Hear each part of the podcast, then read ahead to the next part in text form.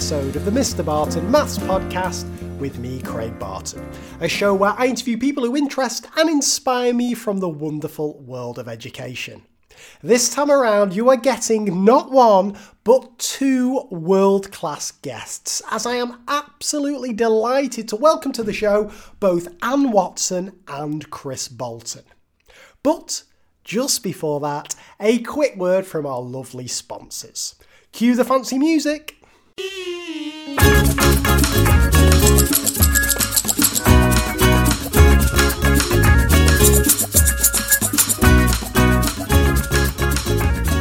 This episode of the Mr. Barton Maths Podcast is kindly supported by School Exams.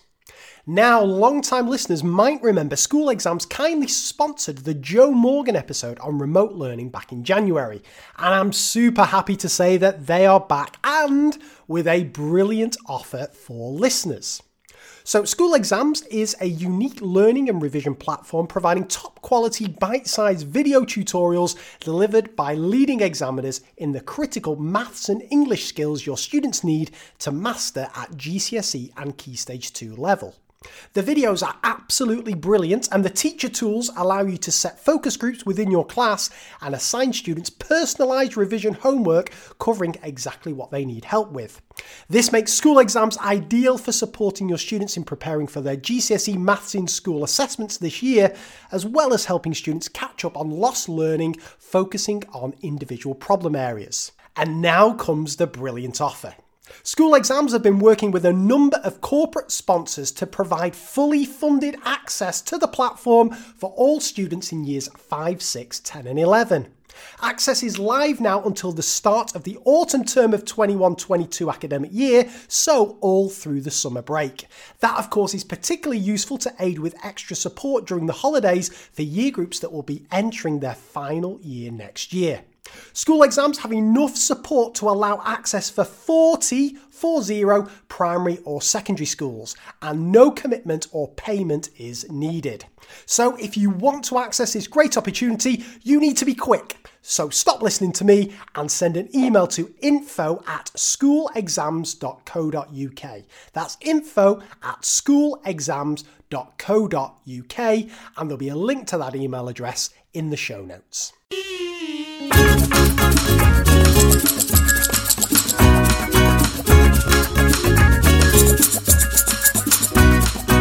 Just a reminder that if you want to help spread the word about your product, service, or event to thousands of the very best listeners in the whole wide world, then just drop me an email at mrbartonmaths at gmail.com to find out more about the sponsor packages available. Now, back to today's episode. So, how did I manage to land both Anne Watson and Chris Bolton on the same show?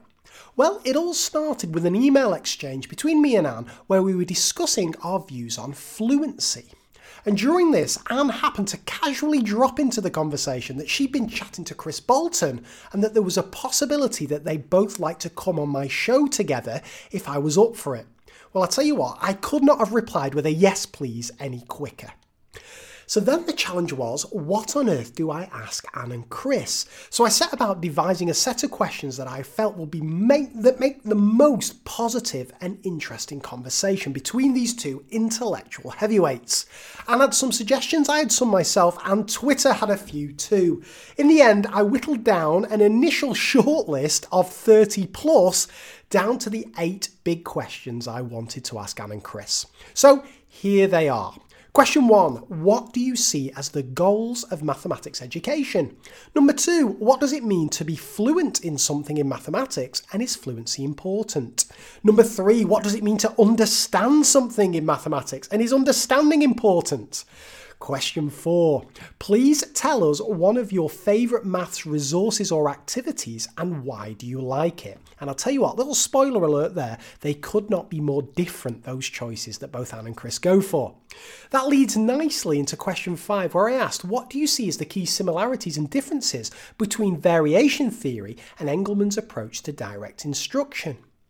Question six. this was a good one. Is the distinction between a novice and an expert a useful one? If not, why not? And if so, how, might we tell if a student has moved from being one to being the other? Question seven What, if anything, are the most important things for teachers to know and implement from cognitive science research? And finally, three hours later, what is an example of something important that you've changed your mind about? Now, foolishly, I'd set aside two hours to get through these, and as I say, three and a half hours later, we just about finished. Uh, you'll be pleased to know I'm very much a bystander in this conversation. I thought by far the most useful thing I could do was to ask the questions and then quickly get out the way. Simply sitting back and learning from two people who know far more about maths education than me and who can articulate their views and reasons with admirable clarity. Do Anne and Chris agree on everything? Of course not. But it is perhaps the areas that they do agree upon that listeners, if you're anything like me, will find the most interesting. Anyway, I know what you're thinking. Just shut up, Craig, so we can actually learn something. Well, believe me, I hear you. So, here are Anne Watson and Chris Bolton in conversation. Enjoy this one. I know you will. And as ever, I'll see you on the other side.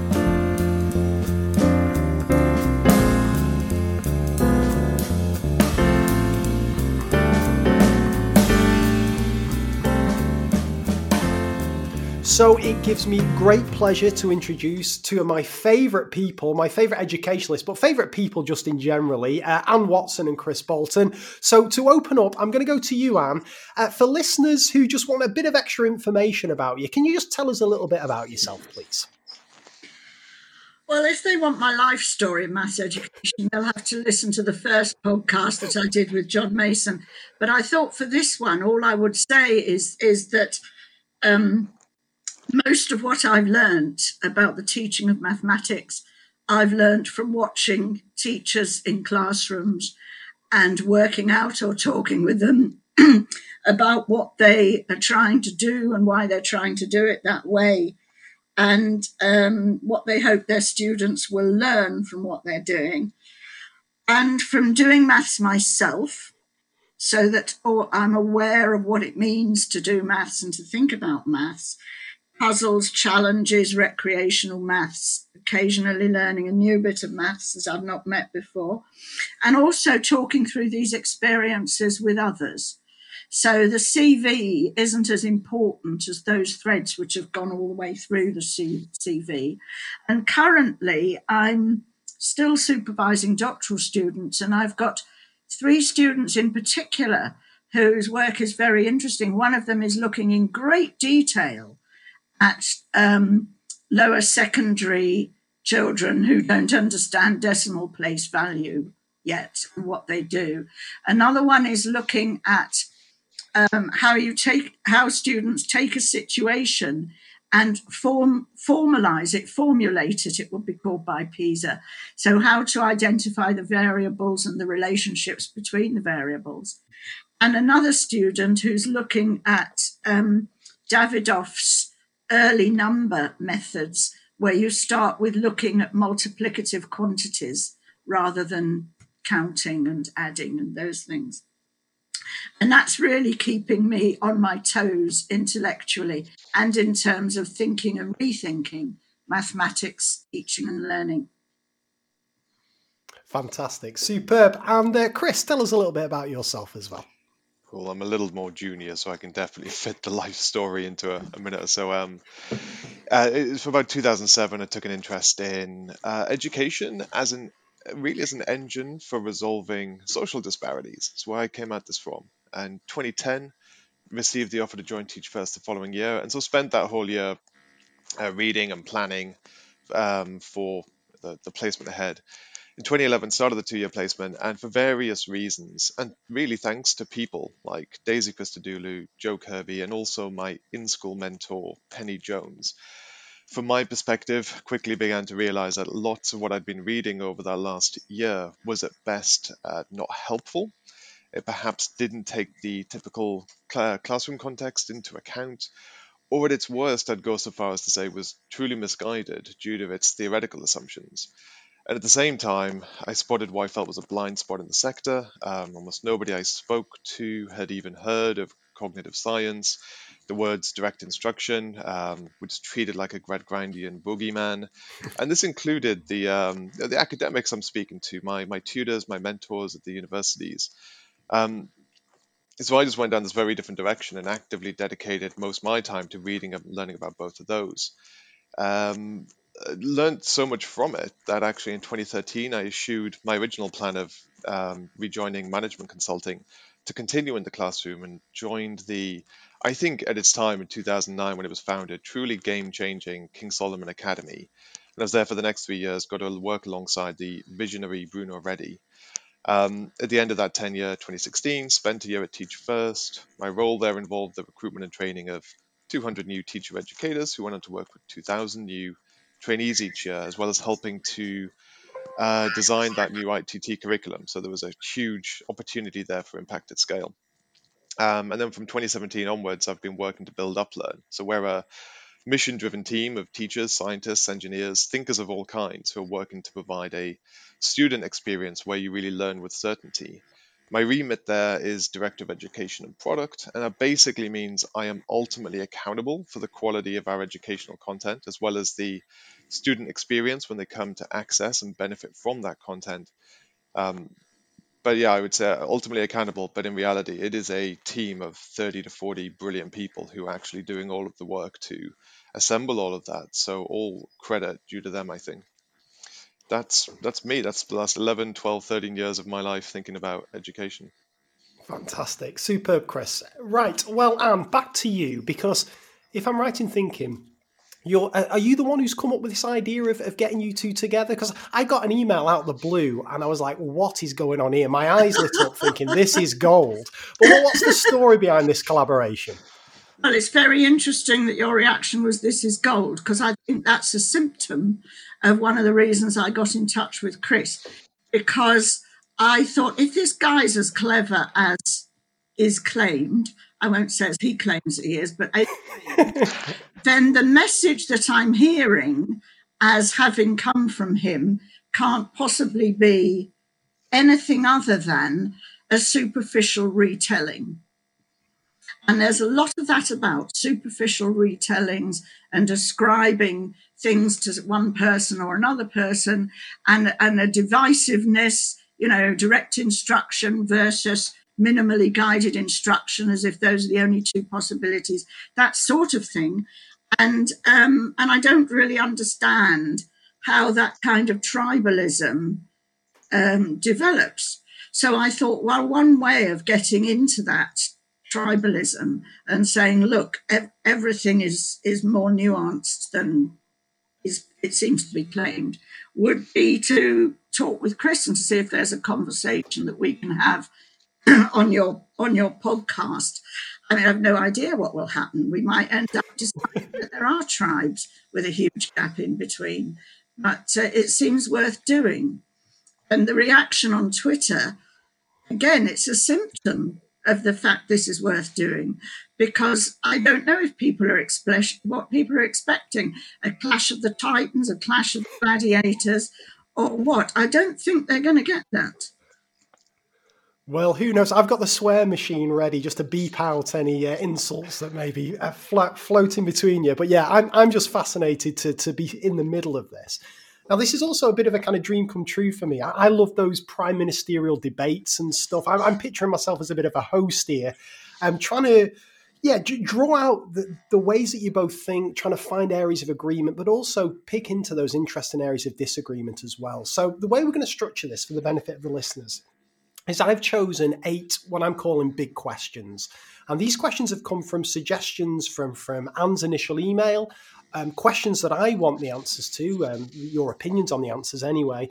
And also, when I went out to Twitter, the most popular questions that came back there.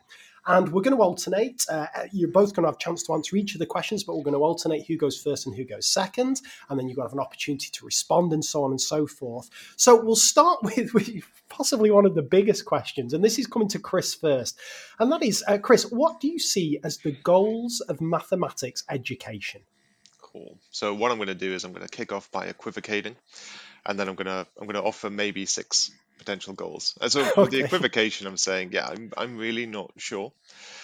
I think there are a few challenges that stand in the way. Uh, one, that there are so many reasonable candidates. Um, the other, as well, is it, I think it's challenged by the fact that time in school is bounded. Uh, the school experience, I think, is also deeply fractured from student to student across time, across those 11 years. And then from school to school, and even from teacher to teacher, what you get varies dramatically, making it very difficult to move inexorably towards a set of agreed outcomes. And then it's all the more challenging if we think of school as the one source of a mathematical education. A, perhaps it needn't be, and then B, I think for the most privileged, it probably isn't. And we can read privilege however you want, but I mean, it's privileged access. Um, having parents from whom you can learn about mathematics, um, as I know many members of the community, their children are learning from them. Um, having access to not just private tuition, but maybe to some truly brilliant individual private tutors who get to work with you one to one, and they have a dramatic source of inspiration. Imagining what it might have been like to have Pythagoras or Aristotle or somebody as your tutor back in the day. Uh, having access to online learning platforms, which not everybody does, which enable you to spend more time than what you get in school learning, access to these these master classes or mathematical boot camps. There's so many things that pick away at the system as a whole and, and fracture and fragment it down into more and more variations. So it is it is challenging and, and, and maybe if we thought about that more holistically, we'd be able to say, well, at least school will deal with this goal. And if you want to get to this goal, it's going to take something additional and maybe we should move as a society towards it. But in lieu of that, uh, yeah, I've picked out six, at least off the top of my head, which were to um, to know the history of the discipline, so it's characters, it's struggles, it's it's real human story. To be numerate and to function independently in the world, and ideally maybe even to be statistically literate, since this is the branch of mathematics that most often influence policies and politics. And of course, we're seeing this right now with all the data and rhetoric made available uh, by the policies drawn up to combat the virus. Uh, my third was to know what it is that professional mathematicians do with their time. And in that sense, perhaps to understand what mathematics truly is as a discipline. Um, this is an area that I think science in school has won over on us. I think people leave and they've got a sense of what it is a scientist does with their time, but almost everybody seems to leave school, myself included, and you're just perplexed by what mathematicians would do. They, the classic case is, what do you sit around all day like doing sums or answering questions that people gave you? It, I think we're really we are missing something there, and it, I think that's a really important one. And then my final three, a bit more briefly. Um, to be positioned such that you have the chance, the opportunity to work in any number of future professions that demand quantitative reasoning or quantitative problem solving, to be a fifth one to be able to see connections and structures between domains of knowledge and in the world around us um, the kinds of connections and structures that mathematical understanding enables. And finally ultimately perhaps to find joy in mathematical ideas and enjoyment in pursuing them beyond school if one was so inclined Fantastic, thanks, Chris. Um, and so it's over to you. Um, again, it's, it's however you want to take it. If you want to answer it from your perspective or respond to anything Chris has said, but what do you see the goals of, of mathematics education? Well, it'll be partly a response because it depends if you're talking about maths education as the maths education system, which has its own goals, which are usually political goals, which are usually derived from international tests or something like that. Um, uh, or, or whether we're talking about more generally. And if we're talking about more generally, I would absolutely agree with Chris's list, except that I might um, I might not couch it all in terms of knowledge. I might want also there to be a sense of um, confidence, um, a, a, personal relationship, a personal investment in in all those forms of knowing that he described, all those, well, they're not forms of knowing, all those knowing abouts that he described, um, and a sense of empowerment because um, it's, it's, I mean, maths is wonderful. It's about the, it's one of the few subjects that in school or out of school or anywhere else, you can sort of know that you're right not always, but there are mechanisms for knowing whether you're right or not. You can check answers or you can prove things or you can test things out in, in real situations or something like that. And you can do that yourself and you can know that you did that in your own head. And there aren't many places in school where you can do that. And that's so important for all children and particularly for adolescents. Um, but what, what, why, why doesn't that happen? is um, is the problem because the goals of the mathematics education system channel things in a particular direction, which doesn't allow for all those things that Chris talked about. Um, empowerment is probably the most important thing because if you really take empowerment seriously, then you've got to let learners explore and have their own ideas and value their ideas and let them interrogate their own ideas and help them learn how to do that and to become independent mathematical thinkers as well as uh, channeling whatever it is they need to do in order to pass the test. Because passing the test is socially important, but it might not be mathematically important at all. It might actually contradict some of the aims that Chris has, has described. And I think at the moment, certainly, the primary curriculum, Key Stage 2, does contradict those things, doesn't help. At, at best, doesn't help, at worst, contradicts. So, um, so I'd like to see a mathematics education system that was less amenable to being mangled so that it becomes uh, a, a, a dumping through particular hoops that don't necessarily have any mathematical value or value in terms of personal empowerment. Okay, well, I'll tell you what, that it's a disappointing start this because we've not got that conflict I wanted to kind of kick-start things where, where you're saying each other's talking nonsense here. Um, I just come back to Chris. Any response to any of what, of what Anne said? Seems seems to be agreeing with um, certainly the majority of what you say. Anything to add before we move on to the second big question? Uh, yeah, I, I mean, I do agree with most of it. I think some of the points around confidence and empowerment, interestingly, might come out in the second question from my point of view as well. The the only interesting thing I might add, which you know, maybe gets you into a bit of conflict if if this is helpful. Um, I, I actually like the most important part, and I agree with this completely. You've got to let learners explore and have their own ideas, interrogate their own ideas. You've got to help them to do that. You've got to help them to become independent mathematical thinkers. For me, I'm not sure how and even whether we can really achieve that in a mass education system, in the school system. There are reasons why I think that is particularly challenging. Um, and I think our school system is particularly resilient to attempts to achieve that on scale, not due to any uh, malice or even in necessarily incompetence, but just there is something particular about the fact that we are boxing up roughly 30 kids and one adult in a room, um, which is just about big enough to hold them all, maybe once a day, five days a week, maybe only three days a week. And then we have um, all these other things that are identified around the, the examination system, social pressures, and so forth, that I think I might be so cynical as to say that they collectively contrive to make that outcome impossible en masse in the school system. And I'm very deliberate with saying en masse because I appreciate there may be individual teachers or schools that can achieve it, but that's very different from being able to achieve it in all schools.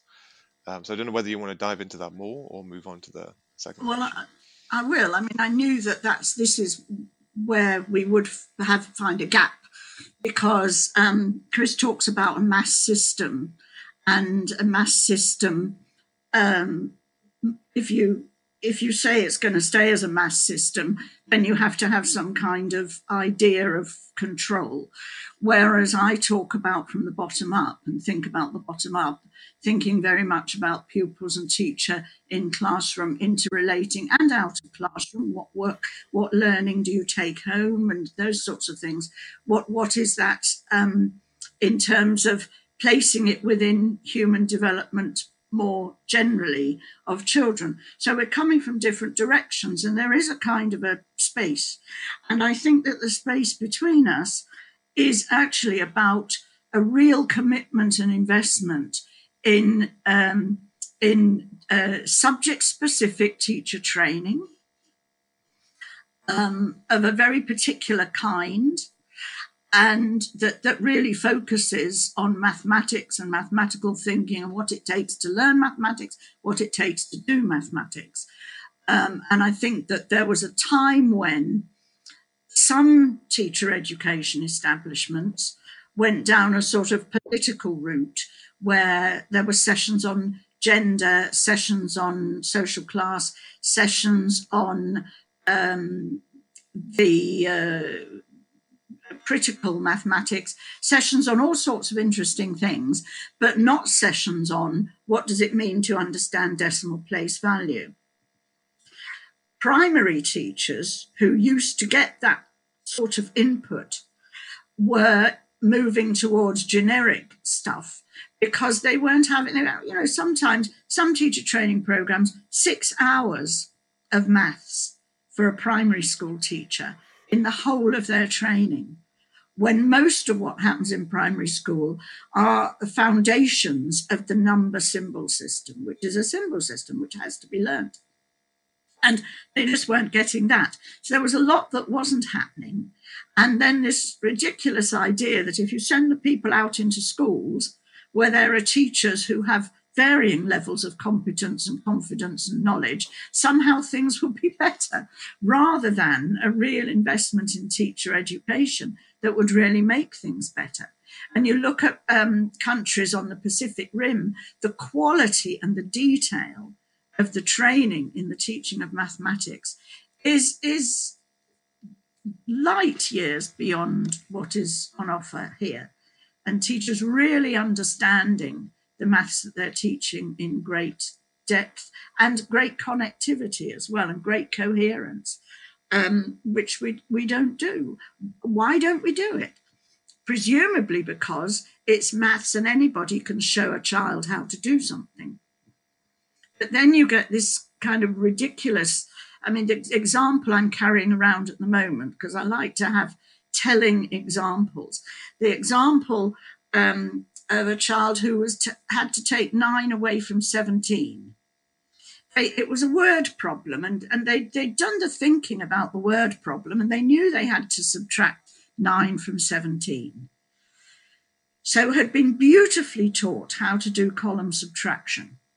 Set it out as a column calculation, couldn't take nine from seven, disengaged 10 from the tens column, even said I've got to use 10 from here, crosses out the one that's in the tens column, writes a one next to the 17 in the ones column, and is little lines underneath and a subtraction sign. This is how I do it, she said. And then I sat there and I thought, well, you've done all that beautifully. You're compliant, you've learnt, you've been trained to do the key stage two test. But at the end of it, you still can't take nine from 17. And that's that's that's what I mean about the mangling. That mangling wouldn't happen if firstly the curriculum goals were a bit more mathematically useful. And and secondly, there was much more training and understanding and very careful resourcing. Okay. Well, what I'm going to do, because again, it's one of those things where we, we could talk all day about one of these questions and, and it would be fascinating. But I think as we get through these questions and we get to more specific things, I, th- I think that that'll help frame this discussion um, a, a, bit clearer. So I'm going to move on, if it's okay with both of you, to, to, to the second question. Now, with regard to this, when I went out to Twitter, the most popular thing people wanted me to do with both of you was to give you a topic and ask you to describe how you would plan it, how you would teach it, and so on. I think that the problem with a question so complex as that is that, well, planning and teaching is so complex that that it'd be very hard to find those similarities and differences. So what I'm going to ask you to do is, is have a specific topic in mind, perhaps as we work through some of these questions, if it helps give a more tangible um, example. And for some reason, the, the, most popular topic by a long way was Pythagoras to year 10s. Mm. Four different people messaged me with that one. I've no idea why Pythagoras is in people's minds. So Probably if at any point you want to give... year 10 at the time. That is, teaching that is Pythagoras. That is it. And also, Colin Foster's keynote at the MA conference was about understanding in Pythagoras. So maybe that's swimming around as, uh, as well. So, um, no requirements at all, but if you did want to give an example, perhaps you could try and tie it back to Pythagoras, but it doesn't matter if you want to use other ones. So, anyway, let's move on to these questions. So, I'm coming to you first, Anne, with this one. Mm-hmm. Uh, what does it mean to be fluent in something in mathematics, and is fluency important? Okay, so I will talk about Pythagoras' theorem or the Pythagorean theorem. Um, I was tempted to talk about um, solving simultaneous equations because of Chris's previous podcast, because I thought his analysis of all the things you need to know and to do and all the uh, was was beautiful, but what he didn't address was why on earth are we teaching this anyway? And so I want to start with the Pythagoras and think, well, it's got to be about why are we teaching this anyway?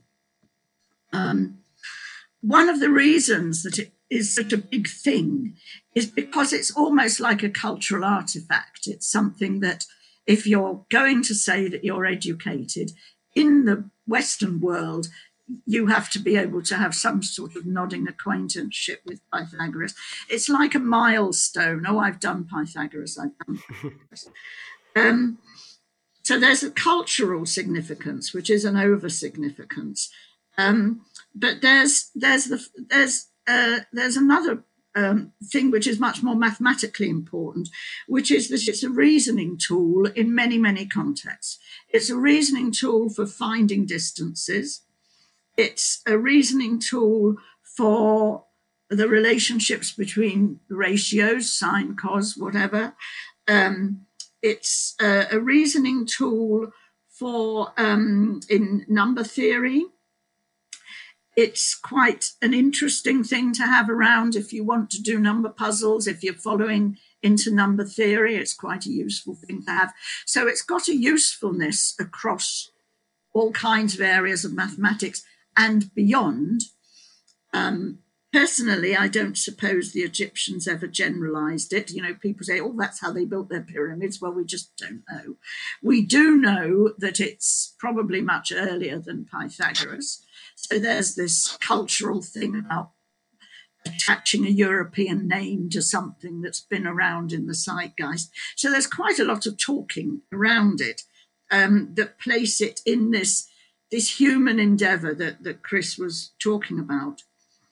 But you see, I wouldn't start in year 10. I would start much earlier because I like to think in terms of what are the threads that run through mathematics.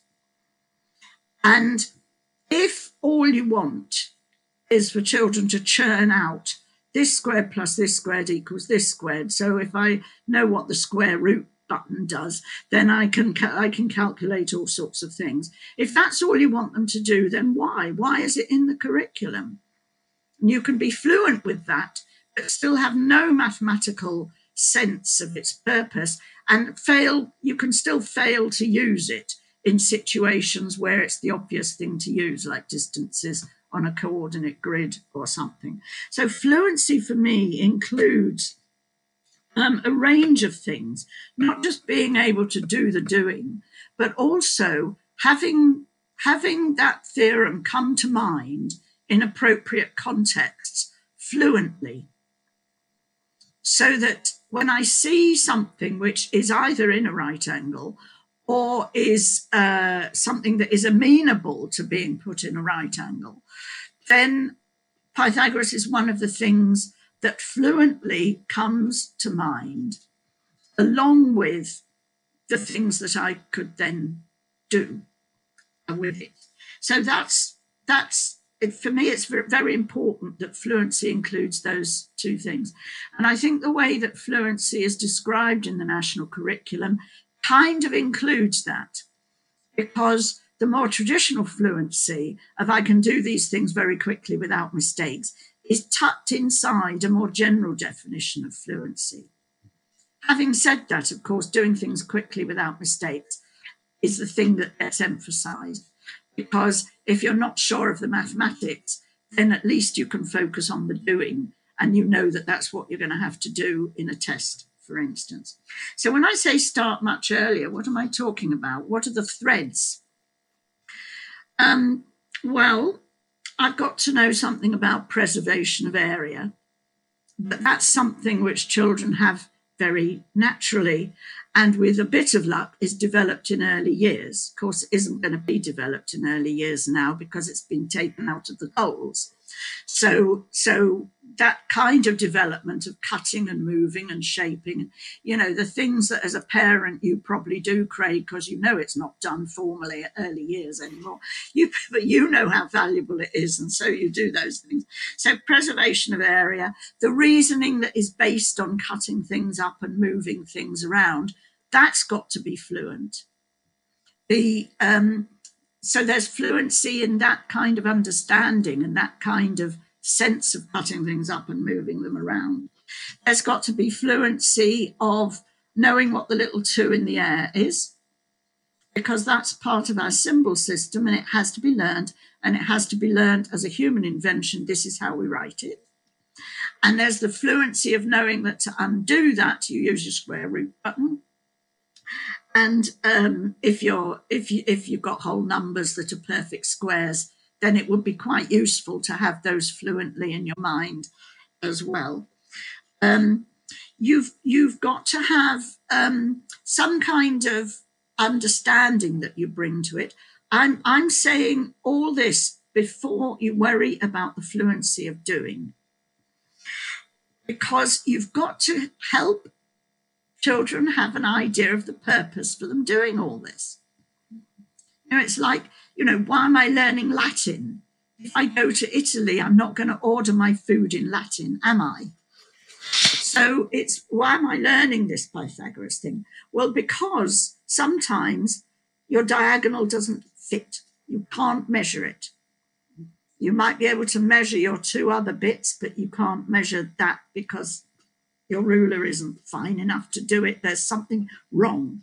Working on squared paper is a terrific way to see it doesn't fit, it doesn't fit. It's kind of this, but it kind of isn't. That sort of thing. Why doesn't it fit? What do we, when does it fit? because it's the when does it fit that gives you the Pythagorean triples, which kids can then get excited about and start churning numbers about and that sort of thing. But they can't do that if they're not fluent with the squaring and the square roots. So they've got to have those tools, otherwise, the fun of playing with Pythagorean triples isn't fun, it's just another another chore. So there's something there, and I haven't even got to the theorem yet. Um, there's another way of approaching it, which is to be looking at all kinds of triangles and seeing if you label the sides A, B, and C. Does A squared plus B squared, is it greater than C squared or less than C squared? B squared plus C squared, is it greater than A squared or less than A squared? And classifying all those, whole class doing it, measuring as accurately as they can, maybe using GeoGebra so they get a really accurate measurement, doing that, plastering up all the results, lots of fluency there about squaring and square rooting, lots of fluency being developed, but in the context of sorting these things out. Here's all the ones where it's less than, here's the ones where it's greater than. And oh, look, we've got this lot in the middle that are kind of equal or approximately equal, pretty closely equal. What is special about those triangles? So there's a fluency there in the squaring and the comparing and the understanding the importance of contrast, the importance of classifying, the importance of sorting. And then out of that comes look, these right angled triangles are pretty special, aren't they? When all that's been done, there's a purpose for getting quick at the, at the, at the, the a squared and the b squared and the c squared, at doing the doing. And you can even have more mathematical problems after that, that uh, where, where this, this sense of squaring and so on becomes important. Like um, obviously, you know, going out in the playground if you're teaching it in the summer and doing things in the playground, or um, how much ribbon do you need to wrap up uh, a, a parcel like this using the sort of diagonals over the corner, or the one I like, which is the spider and the fly. Do you know this? You've got a rectangular room, you've got a creature up in the top corner over there, and it wants to get over there.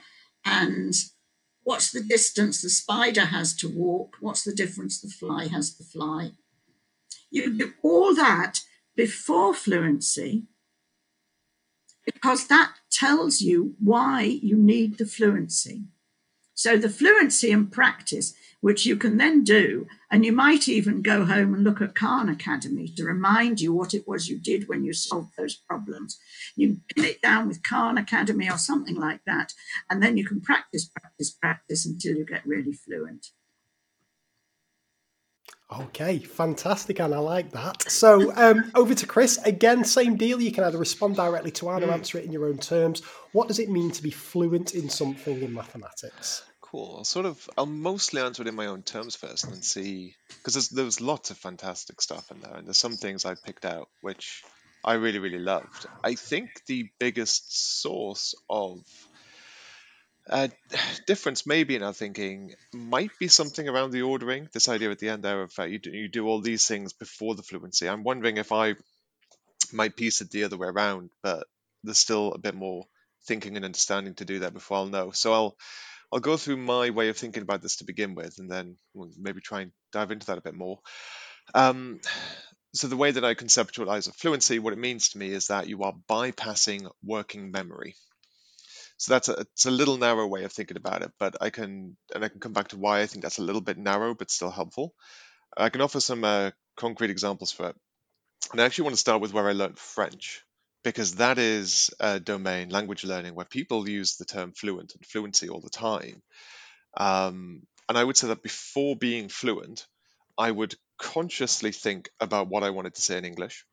And then, perhaps very quickly as I became more able, I would translate that into French using what I knew. Um, whereas now, I do the conscious thinking itself in French. So I'm not using any of this conscious working memory capacity to do translation. I just know what I want to say directly in French. Now, before becoming fluent, speaking French was um, it was hard. It was fraught with anxiety know, could I think quickly enough? What will this person think of me? I had two voices in my head at any one time the one in English, the one that's sort of burgeoning in French, while I'm actually still trying to figure out what I want to say in the future after I finally uttered the words I want to say now or wanted to say moments ago. I'm stumbling and stuttering a lot. It can be a little embarrassing. Whereas after becoming fluent, I now feel very comfortable and very confident, even though my French isn't perfect. And I'm not fluent like a native speaker. Someone sometimes they hesitate in saying I'm fluent in French because people expect you to be like a native speaker, and I'm not there. But I've actually held down an hour long conversation with a taxi driver when going through Paris one time, and another time after receiving an offensively poor Bloody Mary cocktail for 15 euros at a tourist trap cafe, I've successfully argued in French with the French speaking waiter that the cost for that should be taken off my bill. so I, I feel confident enough in saying I can speak French with some degree of fluency. And all my working memory capacity seems to be used for thinking about the thing I really care about, which isn't to say, how do I how do I say this in French? That's not what I care about. What I care about is what do I want to communicate to you, this French speaking individual. And that's all I'm really consciously worried about anymore. So, with the, and I think where there were connections to some of the earlier things, um, and you were saying uh, really early on. You said I talked a lot in terms of knowing, but for you, it was really important to talk a little bit more in terms of almost like personal confidence and empowerment. And I suppose for me, that confidence, that empowerment, all of these things, they come as a as a function of the knowing with the fluency. These kind of these sentiments start to uh, develop out of that. So uh, that's like one connection to our earlier conversation. Sp- particular to mathematics, then, uh, I see a similar process both in myself and in others, in students all the time. Uh, one way of thinking about this was at GCSE, expanding a pair of brackets. That is a two mark question on your exam paper. Uh, the simultaneous equations example, that is a six mark question maybe on your exam paper. They are considered whole topics. They take multiple lessons. You do them maybe once every few months, and you kind of do them in isolation. Whereas at A level, you suddenly very quickly discover that you're going to have to do both of these things that were entire exam questions just months ago every day, multiple times a day. Uh, they're now just treated the six mark process of solving simultaneous equations. It's treated almost like a single step in the working through of a much longer chain of thought that can span a whole A4 page. And I think that's only possible once you become fluent. So you know um, how to expand or how to solve and you're not really doing it with any conscious thought. You you have to do the sort of arithmetic processing here and there, but the, like what I'm having to do and how I'm going to set up my working and what step comes next, that's now like riding a bike, tying your shoelaces, learning to drive, things something that once took a lot of conscious active thought, and now it takes none, and you're able to focus on what really matters to you in that moment, which in those contexts is all getting somewhere, you know, worrying about how you get there anymore. So for that reason, I do think fluency is essential. I, I, think unless those basic processes are fluent and automatic, that they take no working memory to process, we can never hope that students will be able to engage in the much more interesting problem solving, investigation, proof, other kinds of mathematical thought that reveal these fascinating patterns and structures, uh, structures in the world around us. Um, so this is where I wonder whether the order thing might be slightly different. I I, I agree with the idea that you know can you do a lot of the school Pythagoras seems to focus on can you do the a squared plus b squared and then can you square root something, and that is just so trivial. It doesn't really matter, and you almost just want to get to fluency on that, so that can be a given. And now you can do these more interesting things with Pythagoras. Um, an example I, I, I, thought about earlier about how that might be helpful. There's this question I love coming back to, and it's similar to something um, the ideas, the examples that Anne gave. The, the problem was a word problem, and it's. Um, I remember doing this with a year nine class, mixed attainment, but some really, really bright kids in it. None of them could do this question, and the question was: a boy and a girl stand back to back. Um, they each turn left. They walk forward four meters. No, sorry, they walk forward three meters. Each turn left. Walk forward four meters. How far apart are they? And most of the kids uh, they draw the diagram incorrectly. They, so a they don't think to draw a diagram. Then when they do, they draw it incorrectly because they don't think about the individual's perspective and turning left is different. So they say they're eight meters apart, and only if and when. But once they've got the diagram, uh, some of them still struggle because it's two right angled triangles. Some of them see it and they can they see the application right away. Um, and even in that that particular lesson, they were struggling, but they had a massive hint in that lesson, which is that the lesson was all about Pythagoras' theorem so there is this thing about just everything that Anne was talking about about how you want all of that to be kind of trivial and to be able to see when and how Pythagoras' theorem might be applied and be able to apply any kind of now calculation you're going to do with it so trivially because it's fluent that it's not even a part of your mental processing. Um, if you wanted to dive into it in detail, I think um, Frederick Reif in his book he talks about think it's utility. Yeah, utility conditions is this super category, and then he splits it out into applicability and validity. So his thinking, he's mostly thinking about cognitive science and teaching, uh, sorry, and teaching science, and in particular physics. But his way of uh, codifying it is once you know how to do a thing, you need to know when it's applicable, and you need to know, um, in some instances, when it might be valid as well. Um, and I think that you know, so again, like maybe that's a thing that can be consciously developed. I want to say developed rather I have to say developed rather than taught because when I think of taught, I think about something very direct. So I could say for that novel problem, you can use Pythagoras' uh, theorem to solve it. Here's how you do it. I could teach that, but that's kind of not what we want, is it? What we want is that the child in that, or the student, or anybody in that instance, notices that that is a condition within which they could apply that idea, and that's like a totally different idea now. It's how do you develop that um, that ability to spontaneously notice that I can draw on some knowledge I have to help me in this moment. And this is finally um, what I meant when I said something about my earliest definition is a little narrow. I didn't necessarily mean it was narrow in the way I think Anne hinted at, where my definition is almost that subset. Um, if I'm consciously thinking in French and speaking to somebody directly in French, and I'm and I've I've just made the claim that I'm using no working memory to do this. So what part of me is it that's now doing the thinking? What part of me is it that is automatically um, doing this thinking in French? And in the same way, it becomes what part of me is it that is almost unconsciously noticing that I can apply trigonometry or Pythagoras' theorem or those fascinating problems like um, I don't even know if I can frame it right, but it's like uh, there's a pile of wood and Anne on her own can chop it up in this much time. Chris comes along and on his own he can chop it up in this much time. Uh, how long will it take them if they do it together? And you can actually model that arithmetically. You can model it as the summation of two fractions. And if you do it that, suddenly it becomes really easy. You're just adding two fractions. But when do you notice that and what does it take to be able to notice it? And what part of your psyche is it that does that noticing? It's I actually think this is a little bit beyond the cognitive model right now. This the closest thing I hear to people talking about this now is the likes of Sam Harris talking with people about the nature of consciousness and whether consciousness can persist outside beyond the death of the body. It's very philosophical now. Um, so, but I still find this cognitive version of it helpful. And yeah, I guess to try and get us back into some conflict, um, I, I, I definitely agree with the desire for the, the need for why.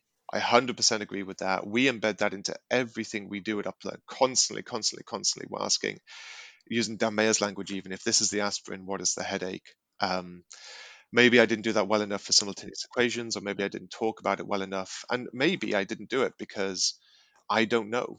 I'm just I, I'm not knowledgeable enough, and I think that is a gap in teacher training. It's really, really hard to go out there and find what is a and and uh, uh, what is the utility of knowing about this thing in a way that you dear 11 year old will be able to get your head around and grapple with right now? And sometimes the coward's way out is just to say here's a problem you can't answer yet. But in a moment we'll be able to answer it. It's the the, the easy answer but not necessarily the best answer. Um, so i agree with that but then i would almost want to get into yeah let's let's say let's have this kind of fluency in place. And once that trivial thing as fluent, hopefully now your conscious mind is liberated to be able to think about way more interesting connections and patterns. Um, I did quite like. I, I, think I think about this a little differently, but this was interesting. Um, the idea of um, asking students to draw out all of these triangles and look at the greater than, less than, equal to conditions. The traditional version of this I've seen is do an investigation, um, draw lots of right angle triangles, do a table, look at the relationship between them all, try to discover Pythagoras' theorem. Total hmm. nightmare. And uh, listeners can't see it, but I can see Anna's waving a hand to agree that no, that's terrible. the way I've thought about it, which is close but this, but a little bit different actually, is um, let me tell you, let me just tell you Pythagoras' theorem. This is a fact. It's a factual relationship. We've known about it for thousands of years.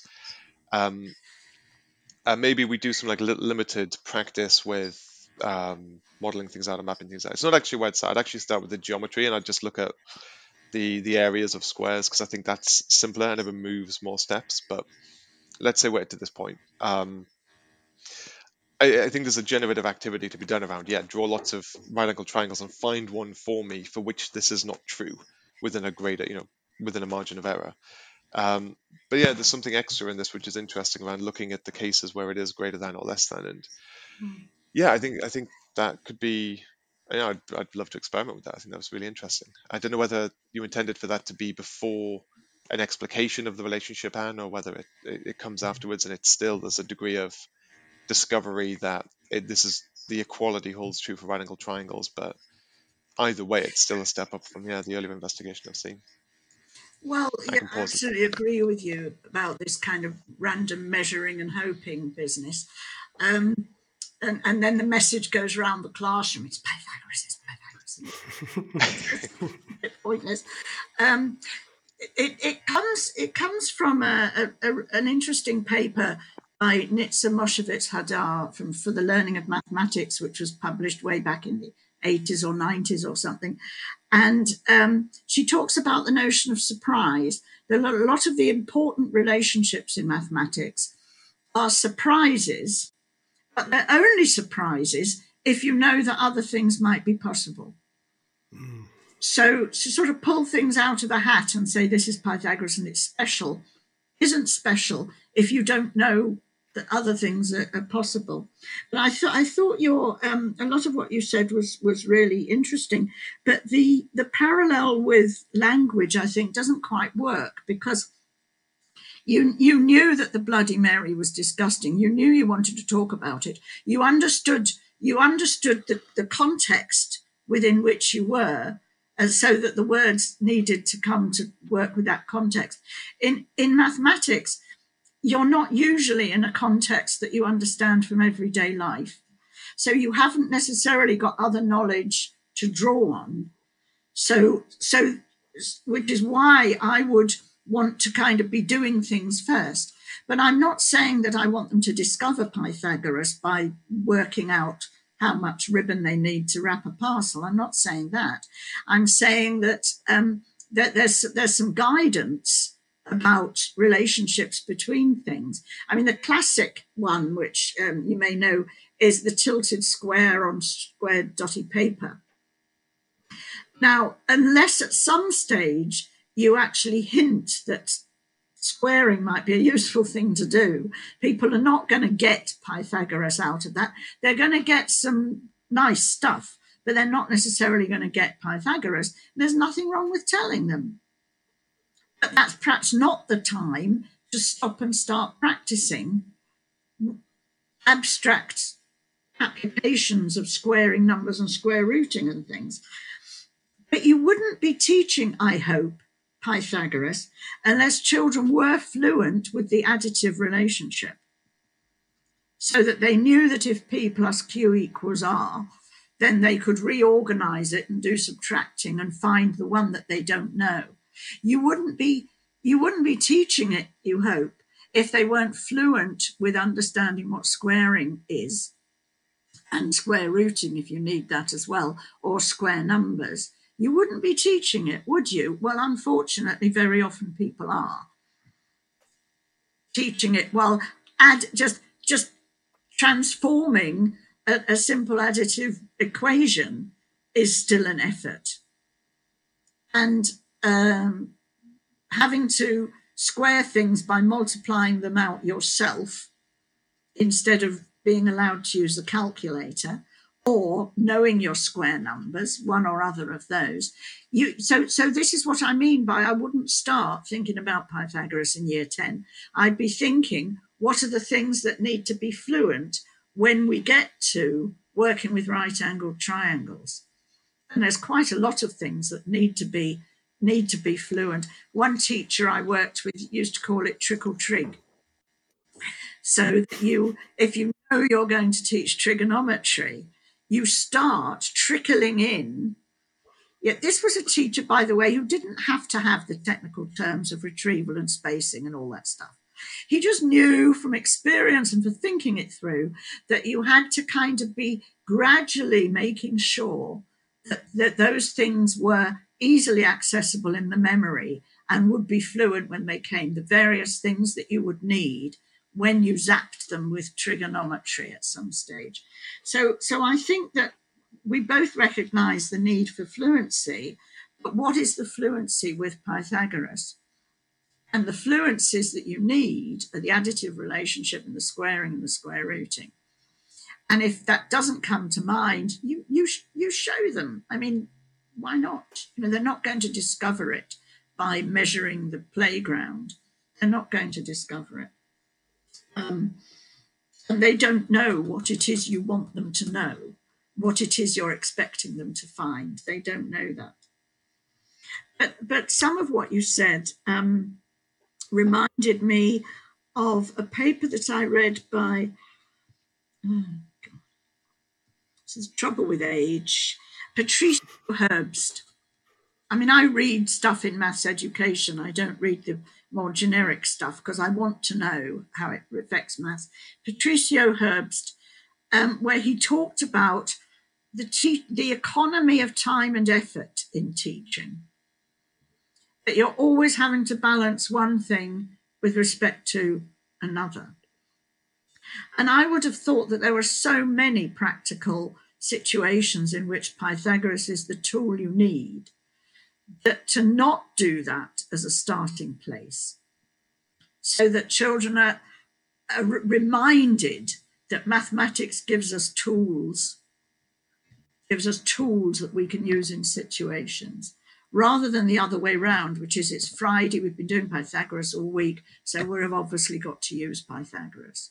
I don't think that approach helps them to know when to do something um, Gilbert Ryle talks about knowing what and knowing what else? Knowing why, knowing what, knowing why, knowing how. Um, John has added to this quite usefully um, knowing when and knowing to, knowing to use Pythagoras. And um, and I don't think that after you've had several lessons on Pythagoras, is going to help you know to use Pythagoras. And that's the my argument for doing things the other way around. Okay, so Chris, do you want to come back on any of that or add to any of that before we start to move to understanding, which feels to me like something we're edging towards anyway? But um, anything to add to Anne's uh, response to yours?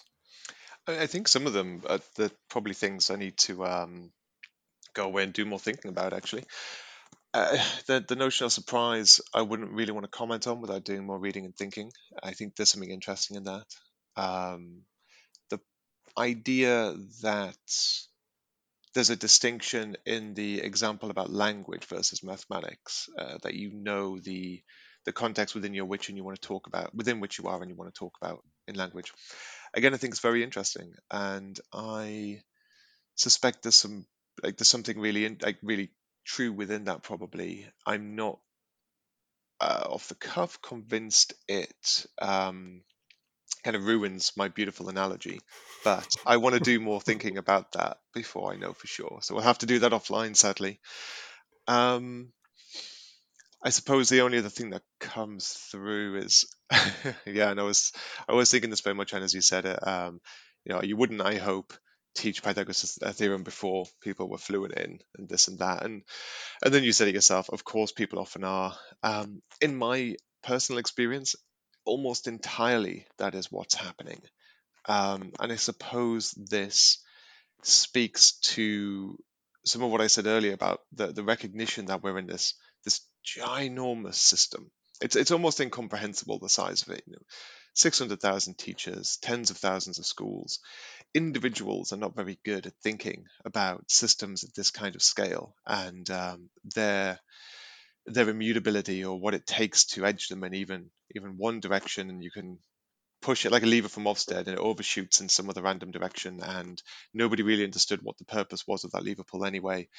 Yeah the systems are really complex and um you know why do we have so many lessons of Pythagoras' theorem when students aren't fluent in the, the fundamentals because of this this system within which we operate and its complexities and its idiosyncrasies. And I, I, know I am fascinated, obviously, as someone who now works adjacent to the school system, um, sort of a part of it, but also working from um, this this base of, of technology and what it is we might do with technology that is uh, as yet um, unleveraged or unexplored. A part of me hopes that there's things we can do with that that would um, yeah, that would almost enable or facilitate this kind of next level school experience. And again, that's probably a whole other thing to we could we could spend an hour on. So maybe we'll come back to that another time. Okay, I'm going to make a call if that's okay. Then that we're going to move on to on to the next question. Mm. Um, again, I, I literally could listen to you two talk um, all day long here. Um, so let's move on to the question about understanding. I'm coming to you first, Chris, on this. Mm. So uh, similar to fluency, this time though, what does it mean to understand something in mathematics, and is understanding important? Okay. So I think this one is a deeply problematic word, and I kind of hate it, even though I use it myself all the time. It's problematic because it presupposes a binary state. Um, if you ask somebody, you know, do you understand it? You're automatically inviting a yes, no response. And therefore, I think we often conceptualize understanding as a thing you either do or you have, Hmm. or you do not or you have not. And I think that's entirely incorrect. Instead, I think understanding is a continuum, and all you ever have is less or more understanding. I think it never ends. There is no finish point at which you now understand and you understand it all and you understand everything. There's always more that you can understand or better that you can understand. Uh, for me, this maps on quite neatly onto Willingham's idea of uh, inflexible and flexible knowledge, where he too has a continuum there, uh, which I think's been very helpful for me in conceptualizing um, what's happening in the in the classroom. Um, and then, okay, so how do we? But it, but is it important? Yeah, it's really important. Um, but I I think it'd be great to hear if there's an alternative to this. I think we can only really define it in terms of how people respond to stimuli, prompts, questions, um, or statements or command words that are sometimes conceived of as a question. Whether that's anything from um, closed response, you know, as an MCQ, multiple choice question, closed response as in what is the answer and there's a single correct answer, or whether it's, me- um, and in those cases it's measured objectively, you got it right or wrong, um, or whether it's something more open, uh, which might be judged subjectively.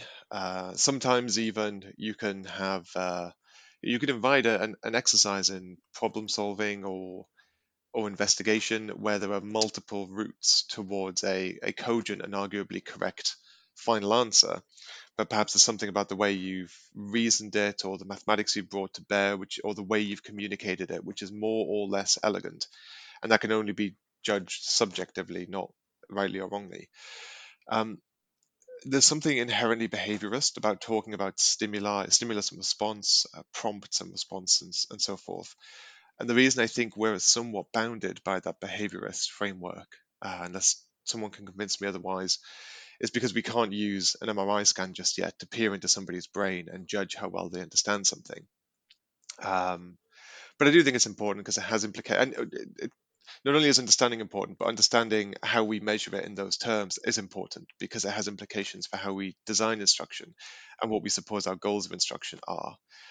Um, and then yeah, it's it's it finally it's of course I can tie it to Pythagoras a little bit. I, it's definitely more important to understand more rather than less. Who's ever going to argue in favor in defense of less understanding? It's never going to happen. But also, why is more understanding more important? It implies greater expertise, greater power, command of mathematical ideas, uh, confidence. Many of the things Anne spoke about right at the start, and I touched on a little bit.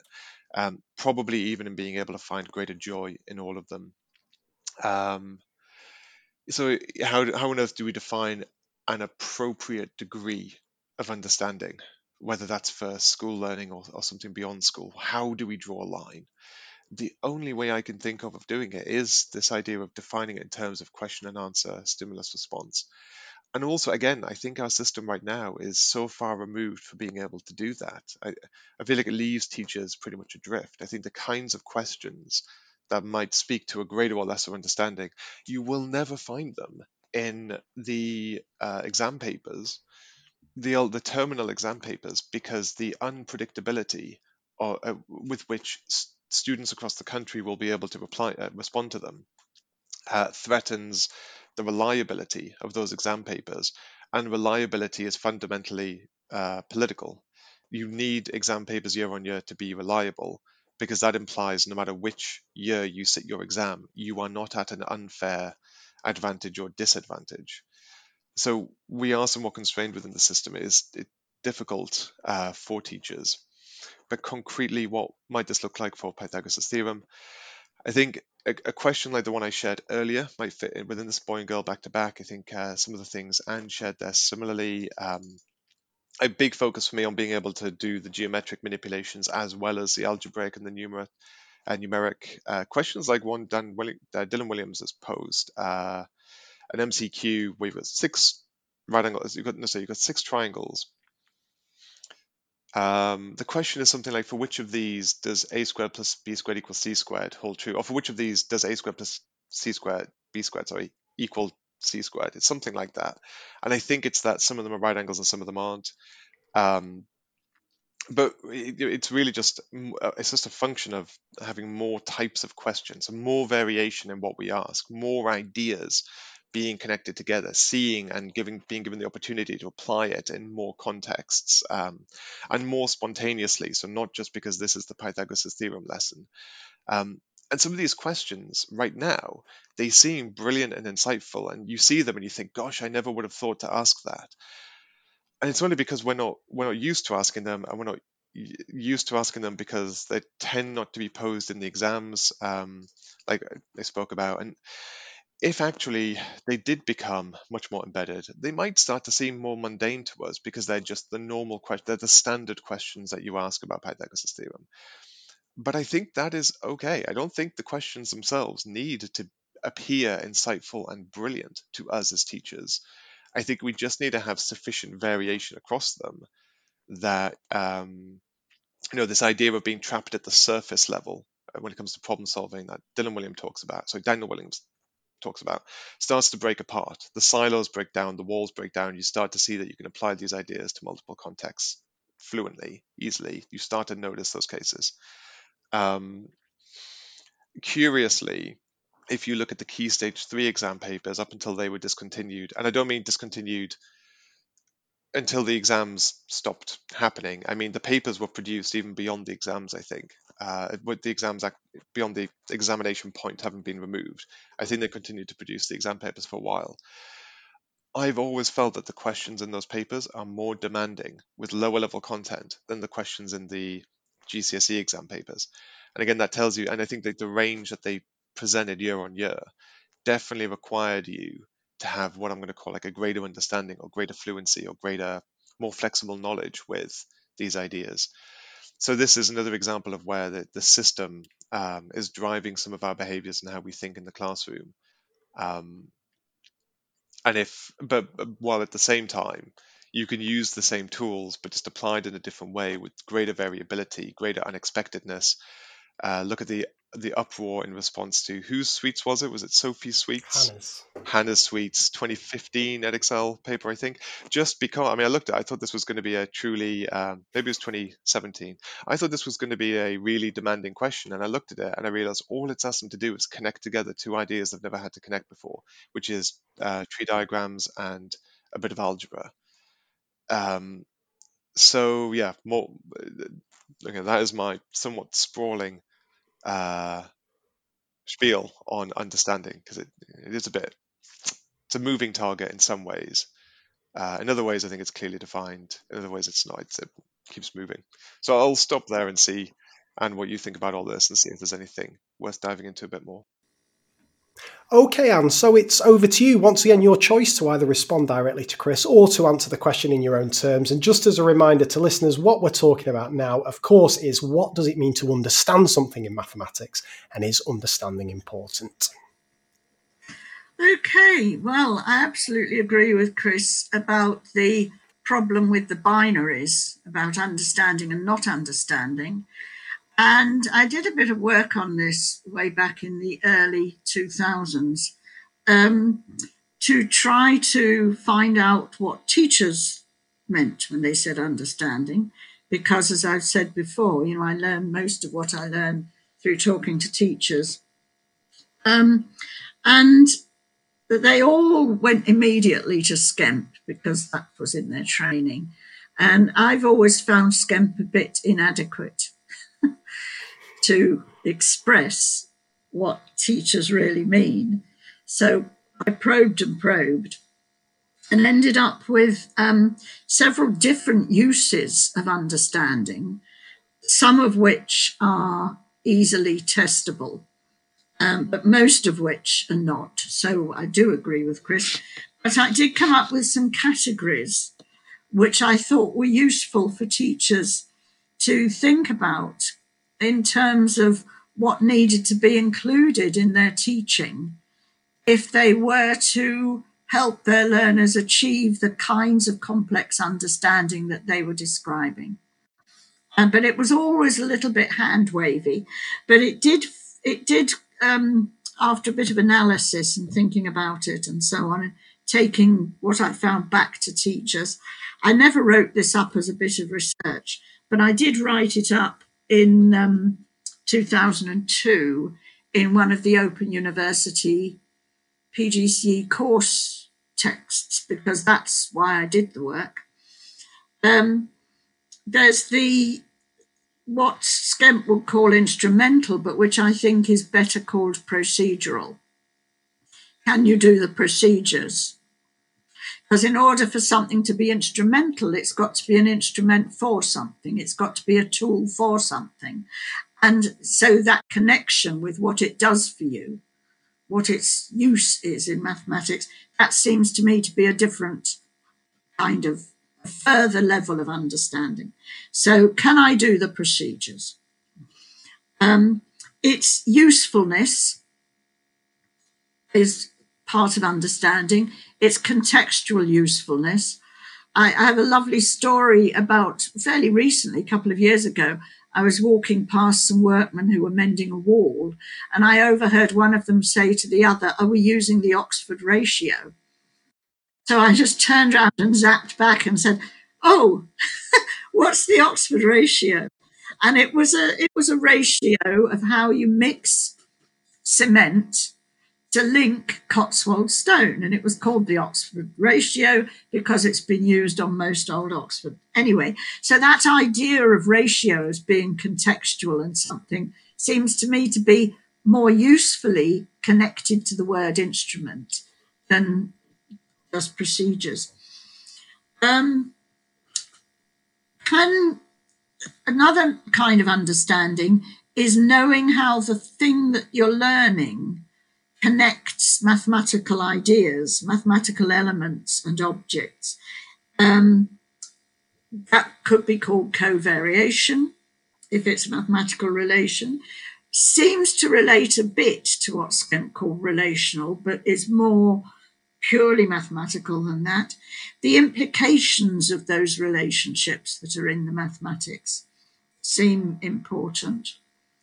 Um, in uh, in uh, cognitive load theory, it's it's the interacting elements.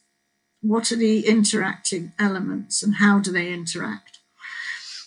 Um, what are the underlying structures? What are the generalities? How can I transform those?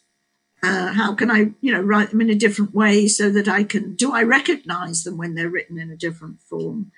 And the fifth one, if you're keeping count, because I might have actually given you six, um, is uh, overcoming the inherent obstacles.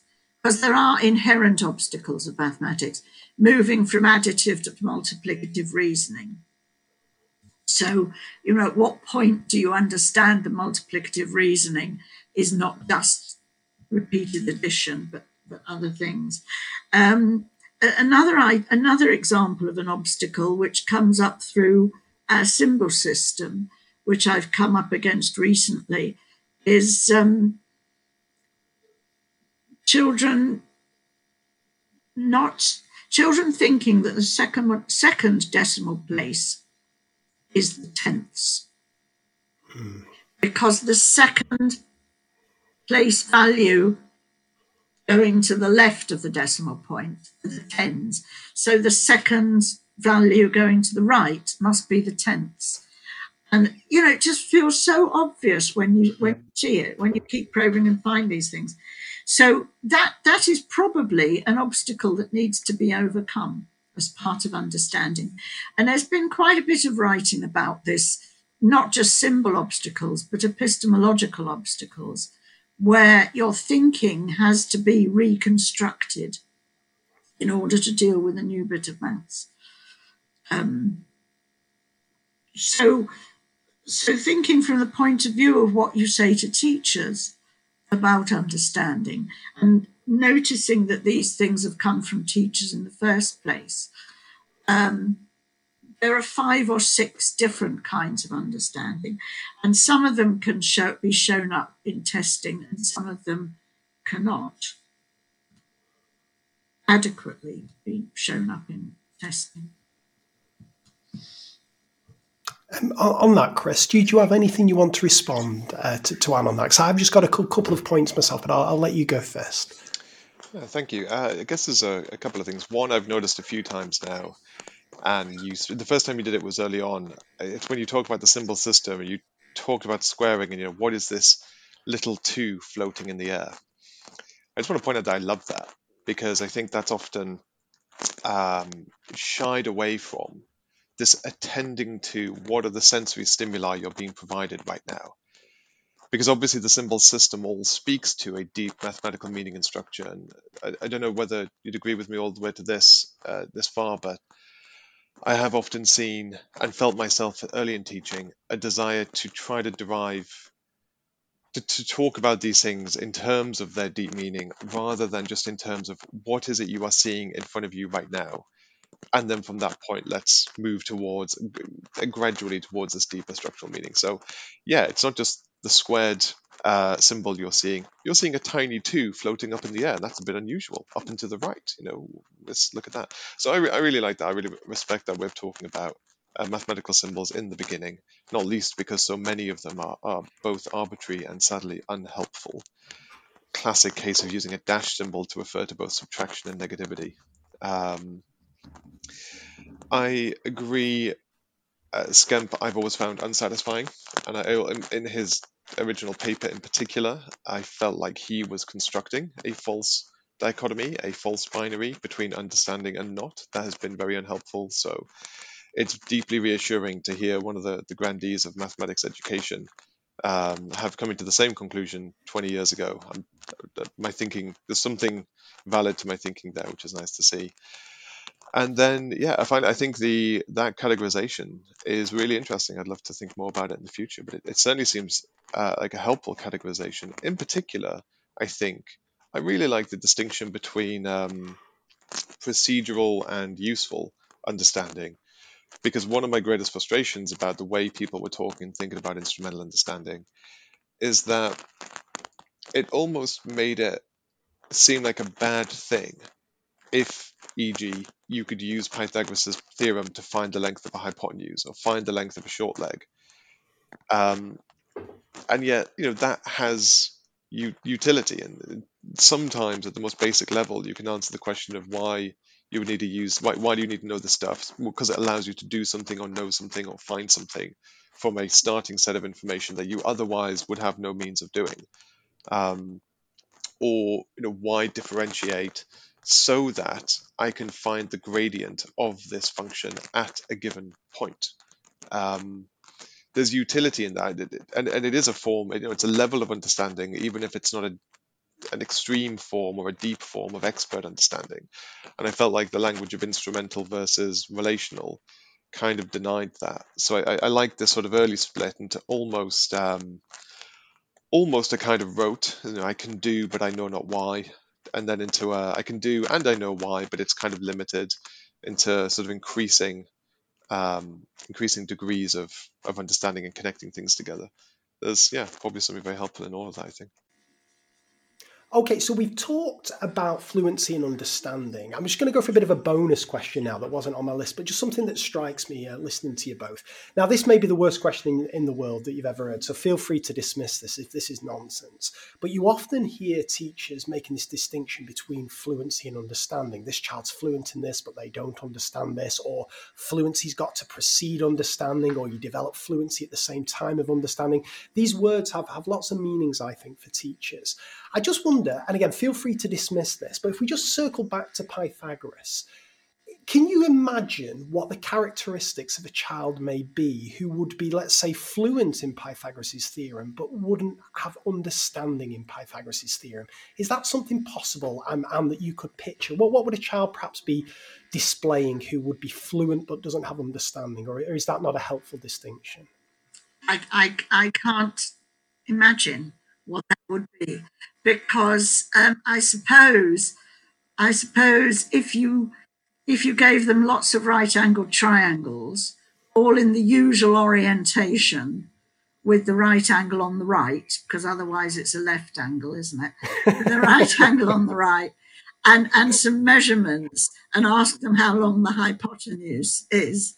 And, and or maybe have the hypotenuse on one of the sides and ask them what the other side is, that they would be able to churn that out. Um, as soon as you start reorientating, that triangle or nesting it in some more complicated diagram or something, you, have got to have some sort of understanding of what it does. You've got to move to the understanding of usefulness. So I can't agree? Oh, imagine. Oh, sorry, sorry, Anne. No, sorry, sorry I'm just repeating myself. Um, how about you, Chris? Can you picture a child who would be fluent but doesn't have understanding? Probably not because of the, a bit like I said at the start, because of this continuum issue. So even in that example, um,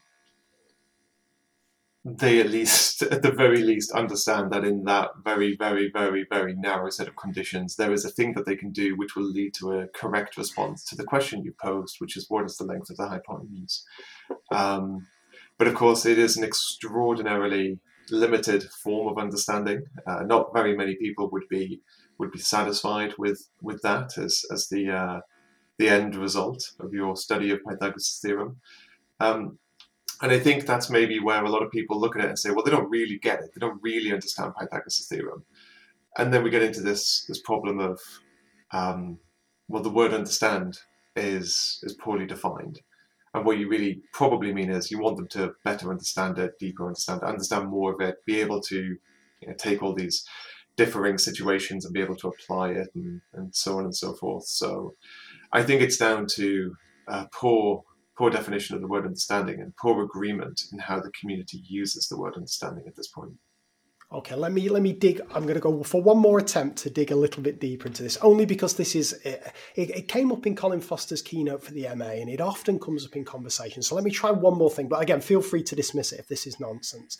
Let's picture a child uh, let's say the year 11, they can do everything you could imagine that they would need to do with Pythagoras in terms of the GCSE. So they can answer every Pythagoras question, they can do 3D Pythagoras, they can any triangle, any orientation, they can do it. You can give them a triangle that doesn't require Pythagoras and they spot it a mile away, that's not Pythagoras and all this kind of stuff. But you say to them, why does Pythagoras' theorem work? And they go, I've no idea. Is, is that a child who's fluent but doesn't have an understanding, or is, is, is that something in between? So they can completely apply it left, right, and centre, but they have no idea what they're doing or why they're doing it. What about that, Anne? Um, well, it, it was like Chris said at the very beginning of this exploration of understanding. Understanding continues, understanding unfolds, understanding is a continuum. Um, what is the context in which you want them to know why it works. Um, it's it's it's a developing thing. I wouldn't say you understand it or you don't understand it. You've you've reminded me of a lesson I was in once where the teacher uh, it was a sixth form lesson, they were sixth, and they were all sitting at computers and they were supposed to be looking at sine curves and cosine curves and talking about what's the same what's different, that sort of thing.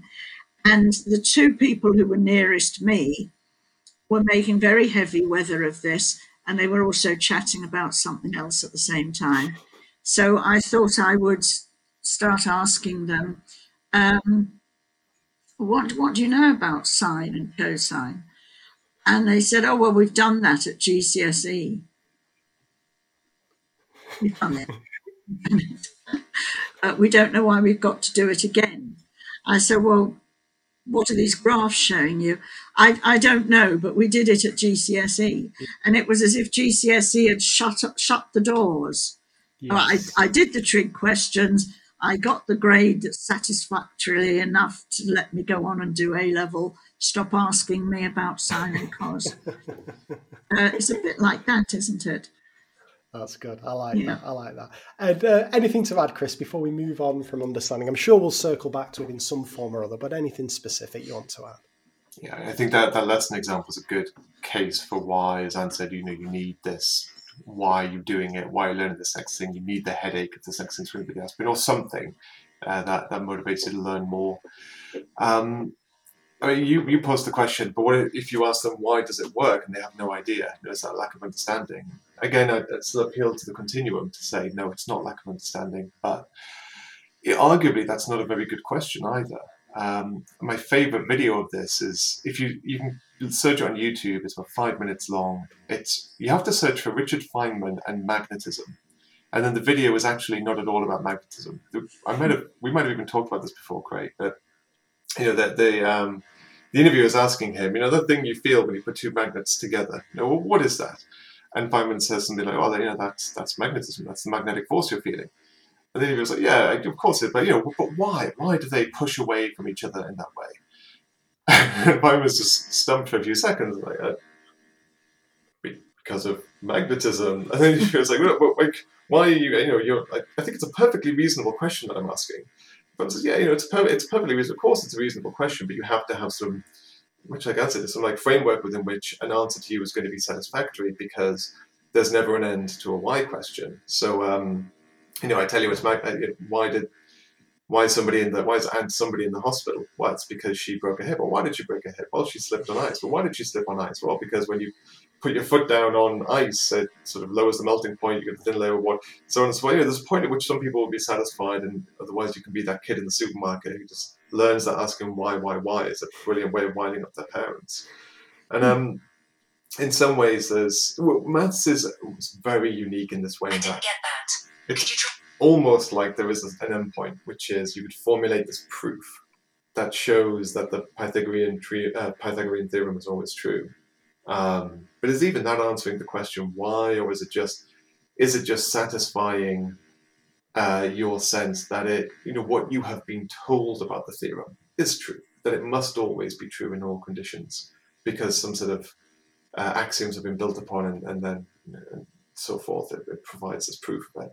So I, I think the why questions are a thing we have to be very careful with. There are there almost like a it's a very dangerous question to ask if you don't truly understand why you're asking it or what you're hoping to to elicit from it or the framework within which you're expecting a particular kind of response in that particular instance. Mm.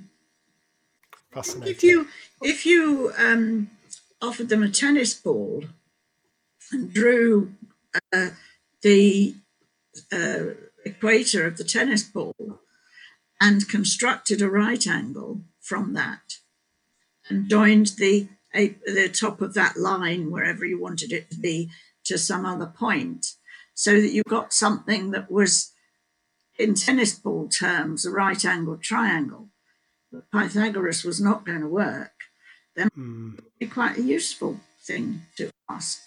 It would open up a whole world of contemplating what's true in two dimensions that isn't true in in uh, on every surface. Interesting. Interesting. Right. Okay. So we're going to move on to the fourth question on my list. And a bit of a curveball question, this. And again, feel free to relate this to uh, Pythagoras or just as a standalone, whatever you want. I'm coming to Anne first on this. Um, I wonder, Anne, please could you tell us about one of your favourite either maths resources or activities or tasks and, and why do you like it?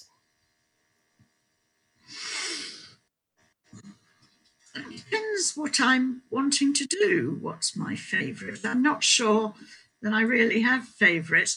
I mean, you know that at the moment Don Steward's um, Median blog is probably my favourite because I'm getting a great deal of satisfaction from working on his tasks and from sort of uncovering the thinking that he's done behind them and the sort of coming at mathematical ideas from the side um, it, but in a way that is still developmental. I'm just absolutely loving spending time with his with his tasks.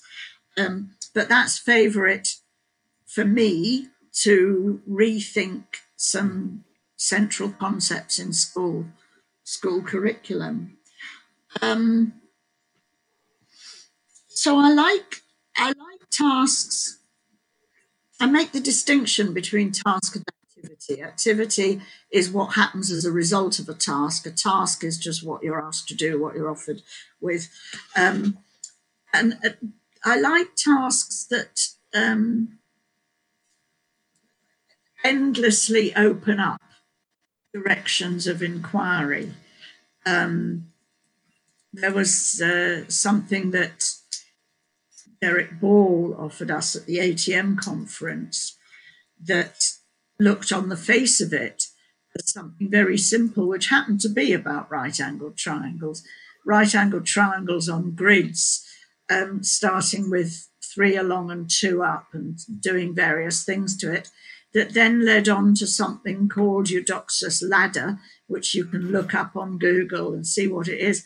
And the connection, what, what is the connection? What is the connection? And it was so intriguing that I, I had a little go at it every now and then to think, what on earth is he seeing as the connection? I didn't want him to tell me. I really didn't want him to tell me. Um, and uh, yeah, he hasn't told me, but you can, you sort of come back to it and come back to it, and then one day you come back to it from a different direction, and oh, I can see exactly mm. what, what it's got to do with Eudoxus's Eudoxus ladder. I can see exactly that, um, and there's something that's something about uh, an understanding which I haven't got on my list of understandings, which is um, the way that the pieces of a jigsaw that you've put together one way in your mind can come apart and rearrange themselves mm. And give you fresh insight um, that doesn't appear to be this is one of the problems i have with cognitive load theory it doesn't it doesn't appear to be problematic in the sense of working memory and these things it doesn't appear to be problematic. It comes as an insight. Now, of course, it wouldn't come if you hadn't done quite a bit of work on it. But it's not to do with the schema that you've built up. It isn't that. It's something else that the mind does, which allows things to fall into place in different ways. And it happens in mathematics, it happens in crosswords, it happens, cryptic crosswords, it happens in chess puzzles. There's a lot of places where that kind of experience is very common, which is, I don't think, explained by cognitive science, but might be explained by neuroscience. But you know, nobody's going to get inside my head and rewire it. So it, it's it's something that you can accept and and think about when you're teaching mathematics. Do I give my students the opportunity to come back afresh to a bit of mathematics and to see it from a different point mm. of hmm. view. You know, the, the classic of kids coming up to you in the corridor and saying, I've suddenly seen the so and so. You know, do you, mm. do you pose them with those things that they can take away and think about and have insights about? Um, hmm. that's an important part of being mathematical. I can't remember what your question was. Oh, resources well, you, you, and activities. Exactly. Yeah. Yeah, I'm, I'm, I'm really interested. I mean, this book that I worked on a long time ago now, Task Design in Mathematics Education, that cost about six hundred pounds or something, was published by Springer, and it's just gone on open access. And I thought yesterday, well, I'll have a look and see if I still like it. oh, and and and I've I've been having a whiz through, and there's some wonderful stuff in there. I mean, I can say that because I was only the editor of it. It was 80 people from all over the world, and and uh, I was sort of look, opening it at random and looking at things and thinking, oh, I didn't know that was in there. Oh, I didn't know that was in there. so there's a little bit of a plug for that. we'll put a link to that. For the, the money goes to the um, the uh, Commission for Maths Instruction, the International Commission. That's great. We'll put a link to that in, in the show notes. I was having a flick through it last night as well. It's big, isn't it? There's no, uh, it's no, it's no quick read. I'll tell you that much. But it's uh, some good no. stuff in there. Uh, Chris, let me throw it over to you. Then, do you have a favourite, a task, resource, or activity? There's no royal road to geometry, is what that uh, that book just made me think of. Uh, favorite task or activity? Um, do you have a favorite anything? You know, narrowing all the things that you appreciate down only one. Not especially. I have a latest that I've started talking about, which comes at this from a very, very different direction. Um, in some ways, maybe seems more mundane because it isn't the sort of classic thing of what I, have seen as the classic thing of interesting problems that make you um, rethink mathematics or make you sort of oh that can open up endlessly um, and that's a little bit because again i tend to come at this from the perspective not of how can i um, my, my starting point in the classroom is less how can i generate all of this independent thinking and, and, uh, and promote children having their own ideas I tend to think first and foremost, how can I guarantee that they'll understand this really standard, mundane bit of mathematics in in the beginning in a way that I want them to? Because again, my experience in my classroom and in so many others has been um, of so many children failing in that first hurdle. I feel like what comes later is it remains inaccessible to them. So I want to overcome this first hurdle. I want them to understand the rudimentary things and to be able to do and to be fluent. From there, we can move forwards. I hope. So um, my favorite example of this recently um, was something I'd seen in again Engelmann, and it was about factoring a, a, single factoring into a single bracket. And if we take this uh, idea that I talked about previously with simultaneous equations about atomizing, looking at what all the different sort of atoms are once you've broken it all out, all the different pieces, I now feel like the most um, satisfying and exhilarating times that this is done. You look at that list of, of elements, and there's one piece that I'm now describing as uh, almost like plutonium. This is where all the power is. This is the thing that makes you rethink the teaching of this subject in a way you hadn't before. For simultaneous equations, for me, it was probably the atom that was adding and subtracting equations. Up until that point, um, I'd only ever conceived of adding and subtracting equations as like a step in the process of solving simultaneous equations. And when you do it, you eliminate a variable. I'd never really considered that you like, equations are just mathematical objects that you can do the same kind of arithmetic to that you did with numbers in primary school. You can add them, you can subtract them, you can multiply, divide. It's meaningful, and the results at the end um, show that you've maintained the the, the the the equality relationship. You haven't broken it. Um, and in this case, for factorizing into a single bracket, Engelmann did a thing that I would have been too scared to do, but when I saw it, I thought was brilliant and turned this, again, this topic that so many kids struggle with all the time, into a topic that I became confident even some of the weakest um, children in school would be successful in. Um, so, for background, the ways I've seen this being taught in the past have ranged from um, what is, asking the question, what is the biggest number that can divide into both of these terms, and then um, and then either it's okay, write that down outside the bracket. What do you need to multiply by to make those two numbers? That's one version. Another version um, asks you to do the division, divide each of these by that number. What have you got left? Uh, another one has, asks you to split the terms into their prime factor product, and then you look for what's common, and then um, that becomes your um, common factor that you take outside the bracket, and then what's left is simplified inside the bracket. And more, more like a step-by-step process that you can teach, but because um, you don't have to, you have to work out the highest common factor first, but um, many more steps to it, and a bit more confusing and complicated. One that um, that Penny used to go for, my mentor, was just before this was. Um, you're looking at it now, and it's been expanded. Before that, it was in a bracket. What was it when it was in the bracket? And it's an interesting prompt that she was giving there to uh, kids who I would say had struggled historically, but actually could probably do everything, and it's just you know culmination of poor behavior in schools and lots of disruption is what means that they've been struggling in maths. Like intellectually, they're more capable. And posing that question, they'd obviously seen so many of the standard um, numbers in brackets that you'd get because it's just the same questions repeated because there's a limit to how difficult arithmetically the exam papers will make it. And they were good enough that they could see the patterns and they just sort of brute forced it in their head and had a guess at what it might be and then waited to be told it was right or wrong. Uh, so those are the four methods I've seen historically. This one was entirely different. Um, ultimately, it starts with the, the instruction. Here's it's a binomial. We're going to put it into a, a bracket. It'll start with instruction like take seven out as a factor.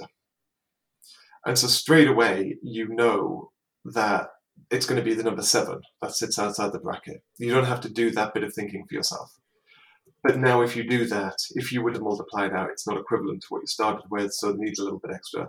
And to that point about really straightforward looking at the surface features to start with, what you do next is you, you draw a line underneath each term and you again write a seven. Now, at the lowest level of understanding, you just repeat that set of steps every time. Take 28 out as a factor, 28 here, line, line, 28, 28. Take 34x out as a factor, 34x here, line, line, 34x here and here. And you can be confident that it's always going to be correct. But this is right at the beginning of that understanding continuum, and nobody would be satisfied with that. So you get into interesting questions like what comes next. And there's something around um, maybe showing that it is correct, so having to expand it in some way through some series of steps to get back to what you started with.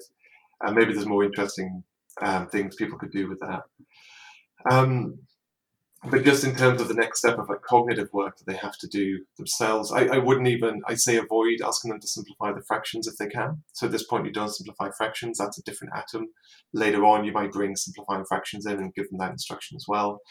Later on, you're no longer going to tell them what to take out as a factor. Instead, you are going to um, ask them to basically go through a process to find, identify the factors or the highest common factor and make a decision to take out the highest common factor using the exact same process as seen previously. And then maybe you um, simplify and yeah, you end up with, you finally get to um, what you probably imagined at the beginning, which is by factorize, you're now going to take out the highest common factor and, and simplify. And you know, part of me asks, is that legitimate? Can you take seven out of, as a factor if it's not actually a common factor? I'm uncertain around the language, but I do know that as an idea, it's valid because you know you do end up with an equivalent expression. It's also an important step in proof by induction in further mathematics. And actually, when you're first instructed to do that, it feels really strange. You feel like I'm not allowed to do that. I can only I, I can only take common factors outside the bracket. And of course, that's not true. So there is something still in the way that we've been teaching um, factorizing into a single bracket that narrows down the range of what's possible mathematically. Um, and if we allow for that increased range of what's possible mathematically, we discover that actually this first step, this this atom of plutonium, as I'm calling it, is enormously powerful in that it enables every child, regardless of where they're at the moment, to be able to do this thing in the first instance successfully. Uh, to move beyond it, we do get back into uh, you know focus on being able to list factors, identify fact, common factors, find the highest common factor, which I guess speaks back to um, the point I made earlier about ideally you want those atoms to be fluent already. And if they're not, why on earth are you trying to ask students to factorize into a bracket? But of course, we know many um, many teachers will just structurally find themselves in a position where they are asked to. So I found that this idea, the splitting it out into these particular atoms, and in particular having a new atom, which I'd never considered before, of gosh, I can give you the instruction of what number to take outside the bracket, and, and now what you have to do is is incredibly straightforward um, as a way in. I found that really powerful um, and really exciting. But I'd be very interested to hear Anne's thoughts on that because I know some people don't like it at first because it does attend to surface features quite directly. Well, just just before I, I, set you up to respond, Anne, we're coming on to next talking about Engelmann in particular with links to variation theory. So feel free to kind of preempt that question or take it however you want. But um, any any responses to Chris's uh, Chris's uh, explanation there?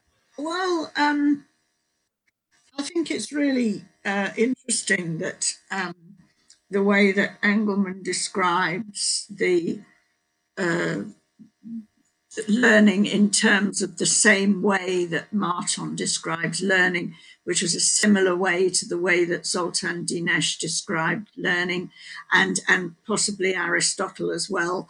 That that it's something about um, contrast and sameness and difference, and what's okay and what's not okay. What what um, I, I like very much the uh, descriptions I've read of the DISTAR project because the context for that was so sensitive to the social and nutritional and psychological and emotional needs of the children that he was teaching that there's something really rather beautiful about um, you know, they had food, they had dental care, they had all sorts of things. The small groups, working with small groups, the absolute joy that they show in their learning because they trust him and because they're safe. And, and all that is, is just lovely. When, when it becomes something, therefore, that you can use those teaching principles for all classes, all ages, also all all mathematical topics, I back off and I think, well, hang on, what is this about? Because um, there's got to be a build up of trust. But for me, the social and emotional trust in the teacher isn't isn't enough. They've got that. I think that if you're not if you're not trusting them to become mathematical thinkers, there's something missing because you could be building up a dependency.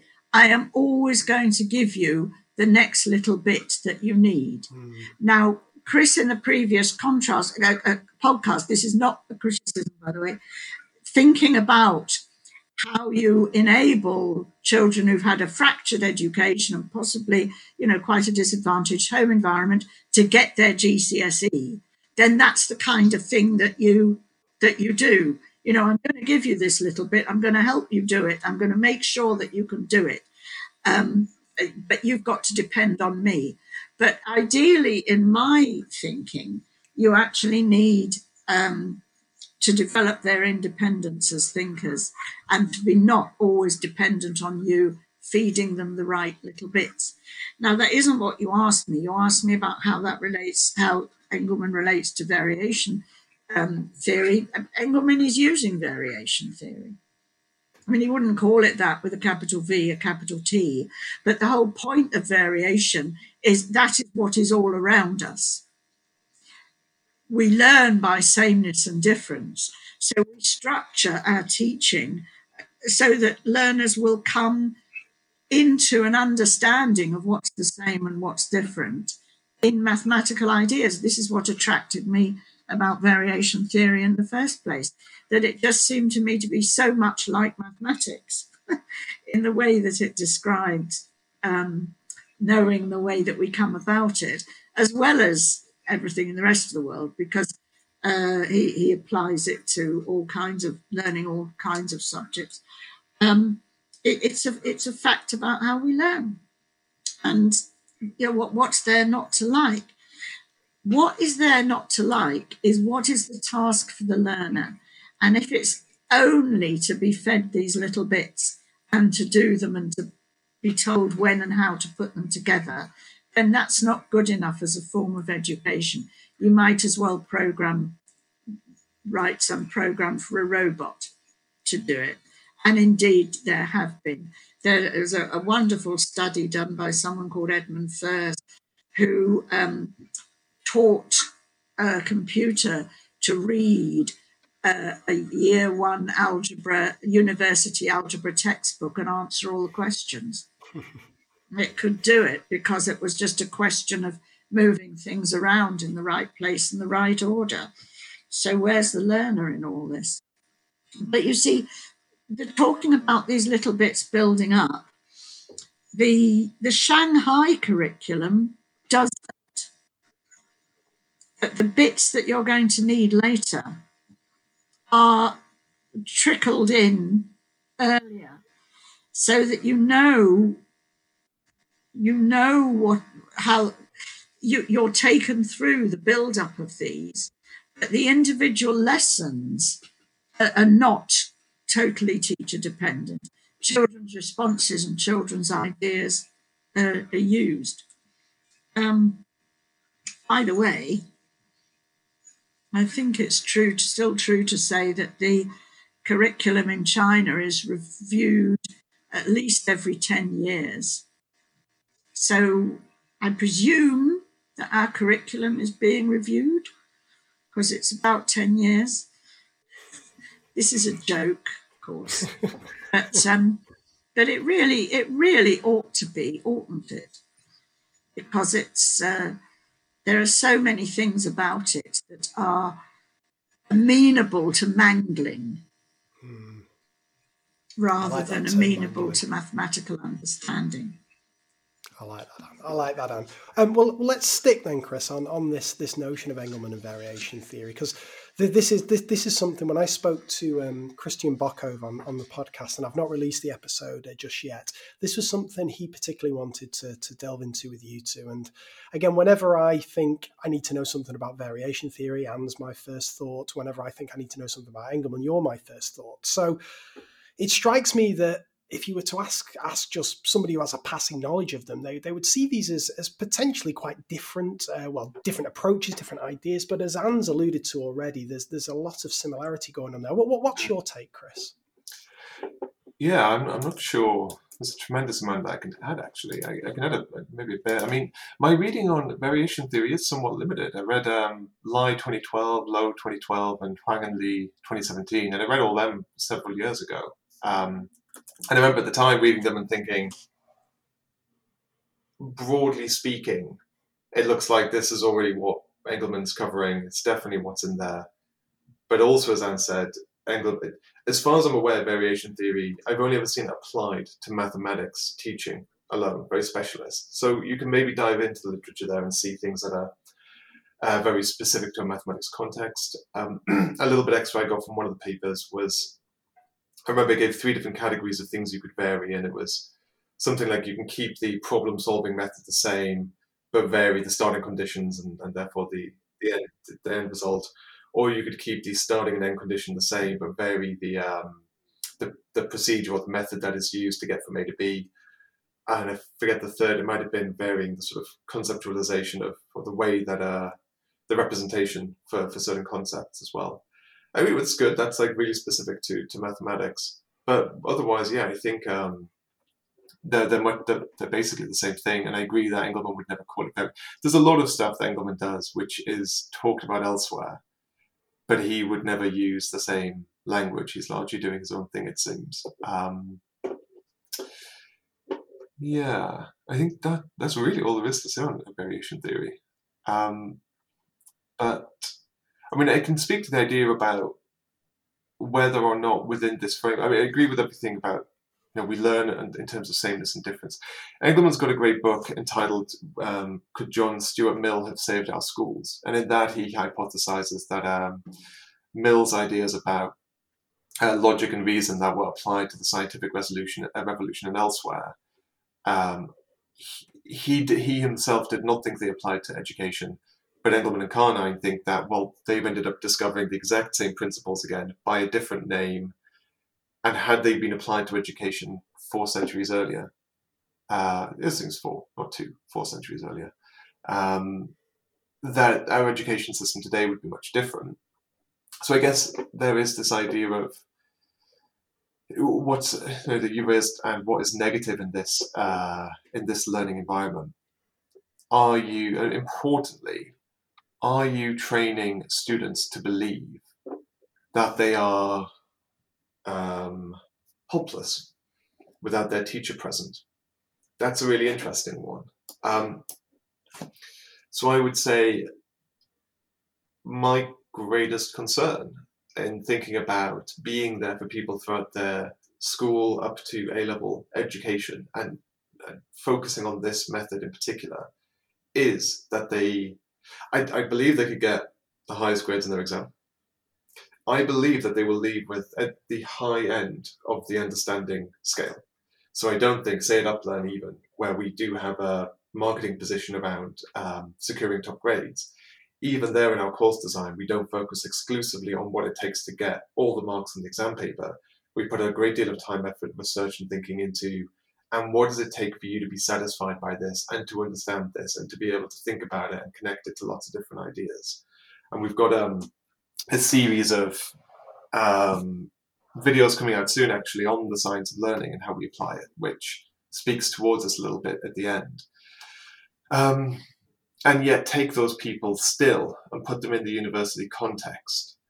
And to what extent will they flourish? Or to what extent will they see themselves as people who can have independent ideas that are valid? And what I keep coming back to with this in my head is Dan Meyer's video, uh, the one where he like strips apart a textbook and says, "Let's not give you all the information." And my experience in the world of management consulting at that point, I have a feeling we've maybe talked about this before, Craig, but the question that always stuck in my head was, um, if you apply to be a management consultant somewhere like Accenture, what they do or did a decade ago was gave you four sheets of uh, paper, asked you to read it, and then said, right, what do you think are the problems facing this company right now? Which one would you prioritize? What solutions might you come up with? And those four pages of information, one of them is like a news article, gives you the context of the business, and the other three are interviews with people who work there or customers, something like that. If you applied to somewhere like McKinsey, Bain, BCG, very, very different. They would ask a question like this one that's stuck in my head. Um, our client is an iron mining company and they've just purchased a piece of iron rich land in Australia I want you to tell me whether they should mine it. In giving your answer, please tell me the break even point, the cost per ton of mining the ore, and the impact on the global economy. And I read this, and this was apparently a case study question you'd get in an interview, and you don't need a big business background. And I was just like, how uh, how am I supposed to answer that? I have no idea. I have no knowledge about this. And what you were supposed to do, and I eventually learned how to do, is ask the right questions. Well, okay, what is the cost going to be? Of, what are the upfront costs going to be of establishing the equipment? I can't tell you that, but I can tell you this. With that, can you work it out? Oh, yeah, I can. It says. Now I'm thinking about Dan Meyer's video, and I actually did this with my year eight top set one time in my first year of teaching. I just gave them this question, which was um, a bucket's filling with water. Tell me how long it'll take for it to be filled. And suddenly they have to ask their own questions. Like uh, uh they have to ask questions like they might not consider. Yeah, they've, they've got to think what questions can I answer. Like um, ask like, is there a hole in the bucket? Is there any water exiting the bucket? Was there any water in the bucket to begin with? What's the volume of the bucket? Well, I'm not going to tell you, but I'll tell you it has this uh, these dimensions. Can you work it out? What's the flow rate of the water into the bucket, etc. Um, and then they did the thing which kids will do and start getting really, really silly, like, you know, are there any aliens interfering with the bucket filling process right now? And it became a contest and you can ask the silliest question. So now you're getting into something around, you know, the environment and the classroom sort of culture and behavior management, etc.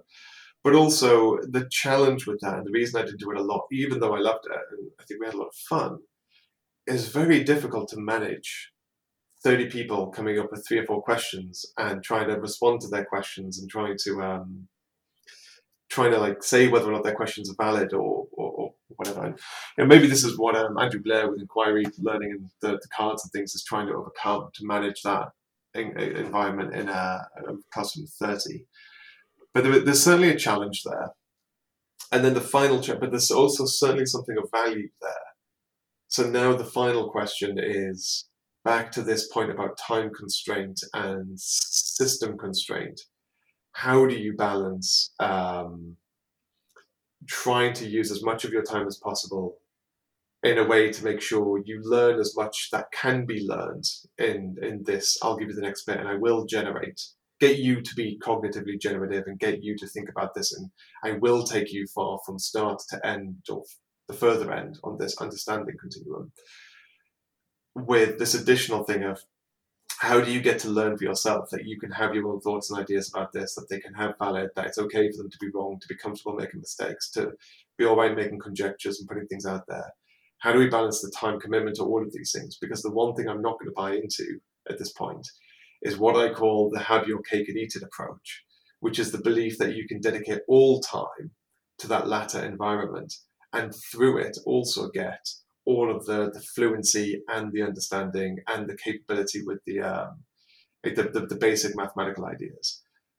I've yet to be convinced that that's feasible. So it is either or, and you've got to apportion a certain amount of time within a certain structure to each of them. That's how I'm currently seeing it. Can I ask you a quick question, Chris, before I throw back over to Anne, if, if that's okay? Um, one thing that I, I often think when I hear you speak, whether it's we're having a conversation on the podcast or at a conference that we're both at, or I'm listening to you speak, is I often wonder well, when you describe um, teaching using Engelmann's principles, and I thought that uh, example using the factorization was, was fascinating. Are, are you using that approach primarily? Obviously, you believe it works and stuff, but are you, using, are you using it primarily because of the constraints you spoke about? That you've got one teacher and 30 kids. If you were doing it just one to one, if you were doing some tuition and you were teaching, say, factorizing, would you be doing it the same way, or are, are you using it primarily because of the situation that, that, that, teachers find themselves in? I don't know if that question makes sense. It's a brilliant question. It's a, it's such an important question, and the answer is yes and no and both, and, and everything in between. It, it dramatically changes the, the, context you're in, right? So yeah, you've, you, you're probably going to do something different, but also, so to begin with, I would do a lot of it the same because I do think it's it's very powerful and very valuable. You're able to get much more feedback much more quickly in a one-on-one setting. Uh, and there is this idea with the expertise reversal effect. I can't remember if there was a question about it later. I think there might be. Um, and you know that's important in a class with 30. It's both hard to judge where all 30 are and make sense of that and do something that work that takes that into consideration. When you have only one person in front of you, you can probably uh, do a better assessment of that. And absolutely, um, the uh, what you will do should change depending upon uh, the, the person's prior knowledge. And I mean, actually, one of like the next steps for Up Learn is we have started creating. We've got nearly a full suite of STEM-related A-level courses right now, and we've created all of them over three and a half, four years um, by thinking about a student who's in year 12 and they got like a grade C or maybe a 4 5 in new money uh, but they were allowed onto an A-level course because those people exist, and they want to do well, but they're you know they're starting from the lowest possible uh, position. Build the material that works for them and guarantees them an A star, and they love it and they understand loads by the end. Um, now, the, where we're at now is we're finding students in that position or somewhere towards that end absolutely love what we've created. The feedback we're given is, is enormously positive. It's like they've discovered something they didn't believe could possibly exist for them. But we're also getting feedback from some students who are saying, this is too slow. I don't enjoy this. Um, this is too basic. It's too rudimentary. So now what you've got to think about is, well, what about the student who's on track for an A and it's halfway through year 13 or something? Um, for us, the next step is now building out material that is better suited to them, where they've got loads more prior knowledge and they're looking for things that help them build on top of what they already have faster or um, work to, to move faster, uh, as, as one example. So the, you do need to vary depending upon the individual student and their uh, background. And you can do that much more easily, I think, in a one-to-one setting than you can do within the constraints of the classroom. But I would still certainly use all of these ideas and maybe move faster through sequences or start jumping steps depending on who I've got in front of me. Um, and if we can do that, maybe that more easily frees up time as well to start doing some of these things, which I said are challenging to manage again in a, in a room with 30 people, but really easy to manage when it's one person in front of you. Here's an inter- interesting question. It doesn't seem interesting, but it is. Buckets filling with water. Tell me how long it takes. Mm. Um, you can manage that so easily in a one-on-one setting. So absolutely, context changes things. Got it. Uh, let me before we move on, and let me throw over to you just in case there's anything you wanted to pick up on from what Chris had been saying. Um, well, I found myself thinking about a primary school that I know of. It's in quite a disadvantaged area, and they've decided to make maths a big priority. They make a sort of disproportionate investment in maths in their school.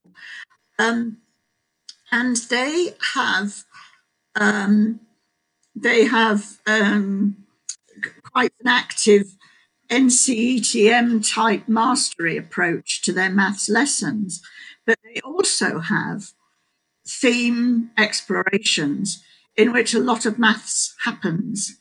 And they're reporting that um, when, when a problem arises in whatever it is they're doing in their theme, um, that the children are perfectly able to say, I don't know how to work out so and so, and to use mathematics as a as a tool um, before any real experience of it, or, or to even construct it themselves. One that they found they were constructing themselves was a sort of notion of ratio because they wanted to build a model aeroplane for something. They they they needed the idea of ratio, and they were sort of expressing it.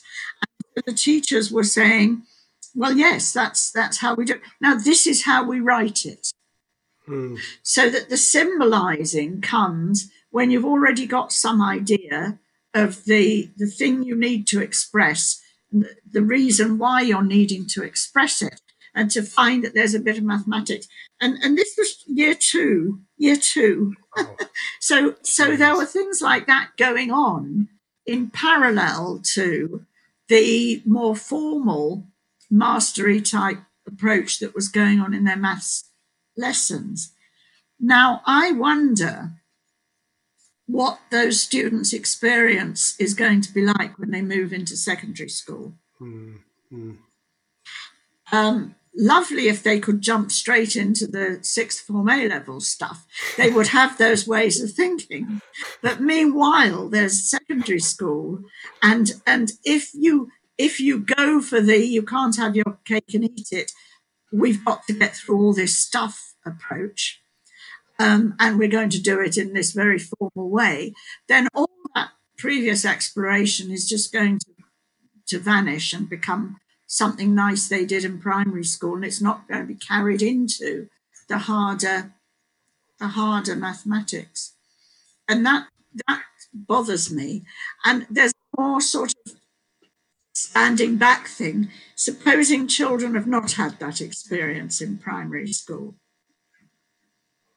but you know we know that children start out as fairly curious creatures and if that's not harnessed in mathematics and explored in mathematics, exploited in mathematics and developed in mathematics, it's unlikely that they're going to want to continue with mathematics or get much pleasure and joy out of mathematics. So um, I, I, think cake is, is not have your cake and eat it. That's the wrong metaphor. It's cake that is that is the wrong the wrong metaphor. Um, it's uh, you can't you, you can't separate them in mathematics is all those things that tools that we use to understand what goes on around us and the mathematics that is formalized and expressed in symbols is the mathematics that is useful to us in those contexts as well as being a thing in itself and it's getting the balance right between the this is what's useful in this context and maths as the thing itself, which I think is sometimes not not achieved. For example, um, I was once taken in great pride by somebody in Australia into a lesson that was taught by what was described to me as an expert teacher who was going to teach a problem based lesson. And as a result of observing that lesson, I wrote an article called Then What as one word. There were no then whats in that lesson. There were shared shared methods of exploring this, exploring that, exploring this, exploring that. And I assumed that there would be a next lesson in which these different things were compared, as they do in Japanese, typical Japanese lesson study, where the different ways of solving a problem are compared. And there is very definitely a then what. And the then what has been planned for by the teacher, and the tasks have been chosen because there's a then what. But in this particular lesson, there was no then what. And that was the last lesson of the half term or something. There wasn't going to be a then what. And, and that's what I think, where I think the difficulty, um, it's a difficulty but it's it's not insurmountable because they surmount it in Japan. So it's not insurmountable. Okay, so we've done five of the big eight questions, three to go. So this one's coming to you, Anne. And I'm fascinated by both your takes on this actually, because this is something that I found particularly enlightening when I first started engaging with educational research. And I found it a really useful distinction, but I know it's something that lots of people don't agree with and, and find it quite unhelpful. So, my question to you, Anne, is Is the distinction between novice and expert a useful one? If not, why not? And if so, how might we tell if a student has moved from being uh, a novice to an expert? I don't find it useful at all. I was hoping you'd know say that. that. I, I had lots of discussions with um, with Ouhao when Ouhao Chen when we were writing a paper for mathematics teaching about this.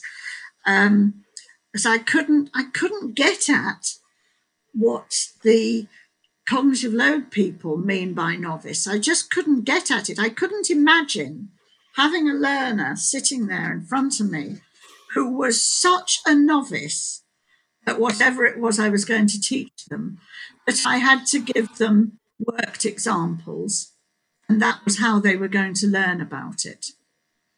Um, added to that, I couldn't imagine what the knowledge was, what the mathematics was that could be learnt in that way, particularly if you take my different layers of what understanding is about. You know, are we talking about somebody who really doesn't know and has not seen these symbols before and has not seen these numbers before and, and has not seen them put together in this way before and has not seen, you know, if, if, if we're doing that, you move this over here, you know, it's like change the side, change the sign. You know, if I'm teaching them change the side, change the sign, then okay, you know, if they don't know what an equation is, or if they're not interested in what an equation is, or they're not fluent in what an equation is, then change the side, change the sign. Why would I? Why would I do that, knowing full well that that can be misapplied in all kinds of inappropriate contexts? Um, and and I I did I think eventually we got to you know a novice is someone who has no prior knowledge of this procedure. Okay, if they are if they have no understanding to bring to that, no sort of previous expertise, if you like, I'm putting that in inverted commas, no previous expertise that is relevant, why am I teaching them this? In mathematics, everything builds on every, on something that's gone before. Nobody is a novice. If they are a novice, there's something wrong with your scheme of work, something seriously wrong with your scheme of work. If they're such a novice that there's nothing that you can take and build on, there's no point in your exposition of a working through at which you can turn to them and say, Now, what do you think I might do to this? What am I, you know, it's an equation. What sort of things can I do with equations? How can you read the equation? What is the equation telling me? If, if it's telling me this, what else do we know? If you can't turn to the kids and, you know, I'm assuming that you're writing on a board, very old fashioned with your back to the kid. If you can't turn to them and say, what can we do? Then you're probably doing something really not very helpful. So, um, so look at the research about novice expert. Of course, it does make sense because very often the teaching situation, if some artificial task that is not related to any knowledge that they have, but then when you're teaching maths, that's never the case. So I can't answer your other questions about um, how can we tell if a student has moved from one to being the other for the reasons that we've already said, but also for that particular reason. That's fascinating. Thanks, Anne. Now, Chris Bolton, I'm going to be really annoyed at you if you also agree with Anne that there's uh, they're useful, uh, that, that, they're useless. So let me. Uh, oh, we're going to have a clash of the titans. this is going to be the Twitter trail. This, whatever comes out your mouth next. So, uh, Chris, is the distinction between novice and an expert a useful one?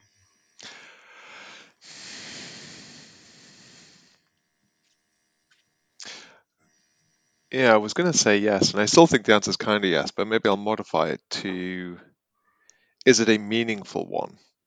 Because it is a meaningful one, I believe. Is it useful?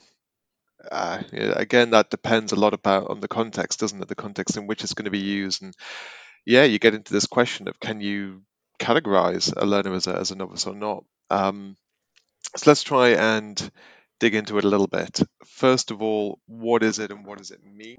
What, what was I saying? Ex, ex, expertise. What was expertise? Novice expert. What does it mean? Uh, what's the difference? Yeah, novice. It just relates to prior knowledge. Novice is somebody who has less prior knowledge than someone who is an expert. And then to maybe give a concrete example of one of the uh, the experiments that Anne alluded to, I think this really helps to understand where it's come from and why this observation of the expertise reversal effect has been made. Except my doorbell's going, so I'm going to go have to answer that instead. Really sorry. Um, okay, concrete example of what that looks like from the research. Um, so one example might be to imagine giving somebody a written passage, maybe a page long, that explains the workings of a car engine.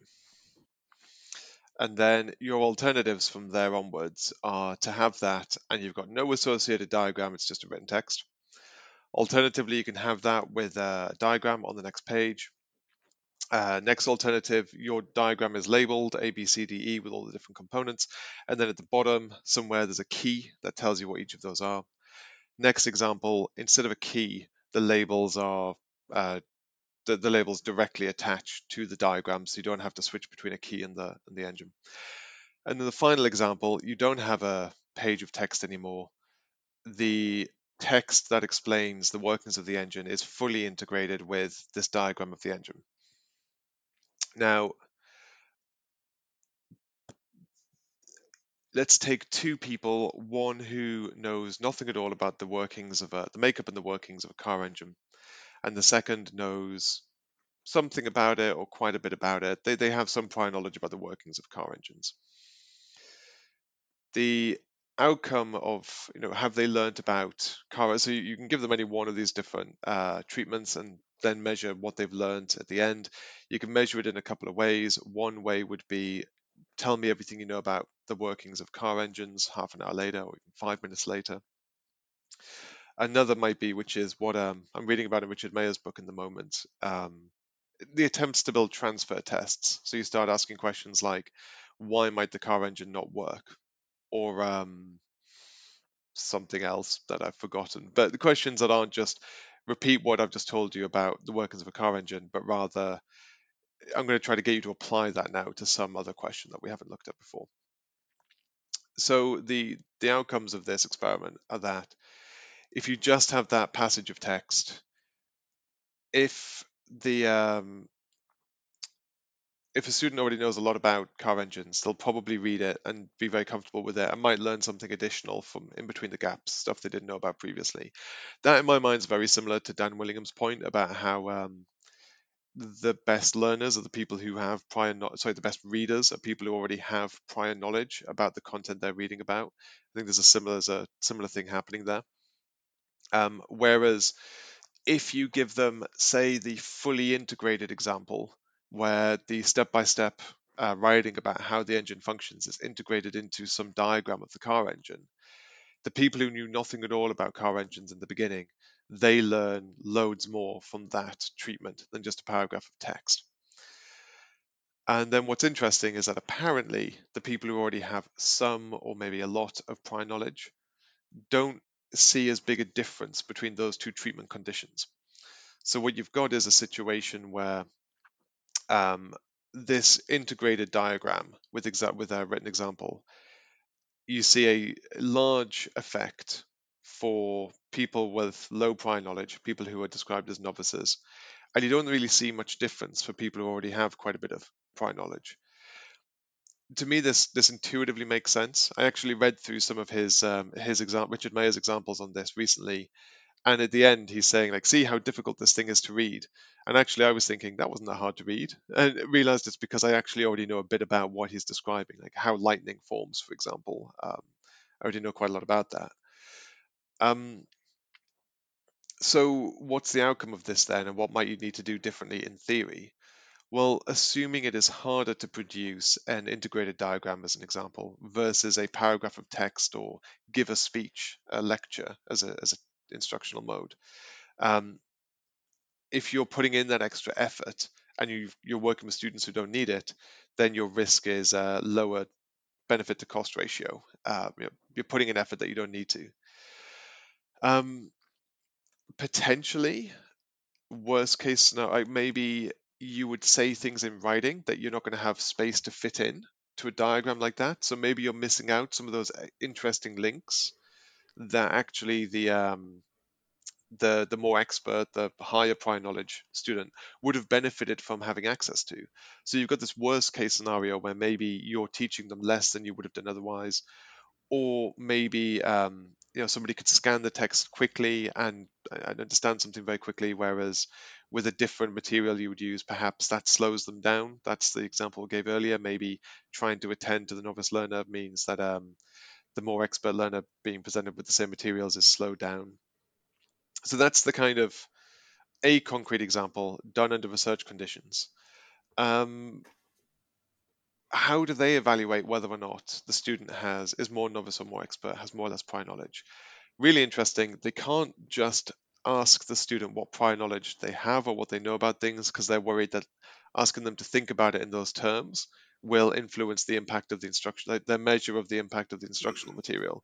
So they come at it through roundabout ways. Um, I've forgotten the questions now. I think it's things like, I don't know, how confident are you in these like eight topics, of which maybe one of them is going to be the one we're going to do a thing on, and you don't know it yet. So it's it, there's various little sort of questions like that to try to qualitatively assess to get a sense of the student's prior knowledge. But even what I've shared there, while not brilliant, it gives you a sense of how fuzzy that measurement is going to be. It's not like anybody today is in, uh, that I'm aware of anyway is in detail successfully analyzing where somebody sits on a novice to expert uh, spectrum. Um, so I think it is important, and I think it can be. I think it is meaningful because we have done research that shows two people in two different conditions will learn differently or to varying amounts, they'll be successful in two different instructional uh, situations. But now you get to this question of is it useful? And now it becomes more interesting because in order to be useful, you as a teacher have to be able to make that judgment or assessment of where they might sit on this continuum. You have to understand enough about um, which types of instructional methods are going to be more or less useful in different contexts.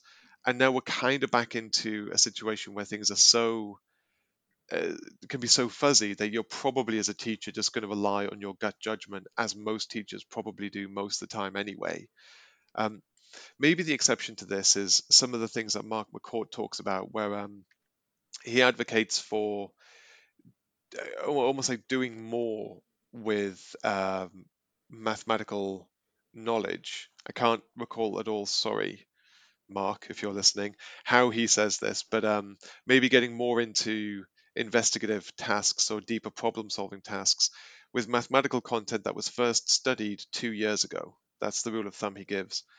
And um, there, the idea seems to be you've had hopefully two years of, of working with and thinking about these ideas in a maybe a somewhat mundane way or procedural way or in a way that's allowed you to develop procedural fluency.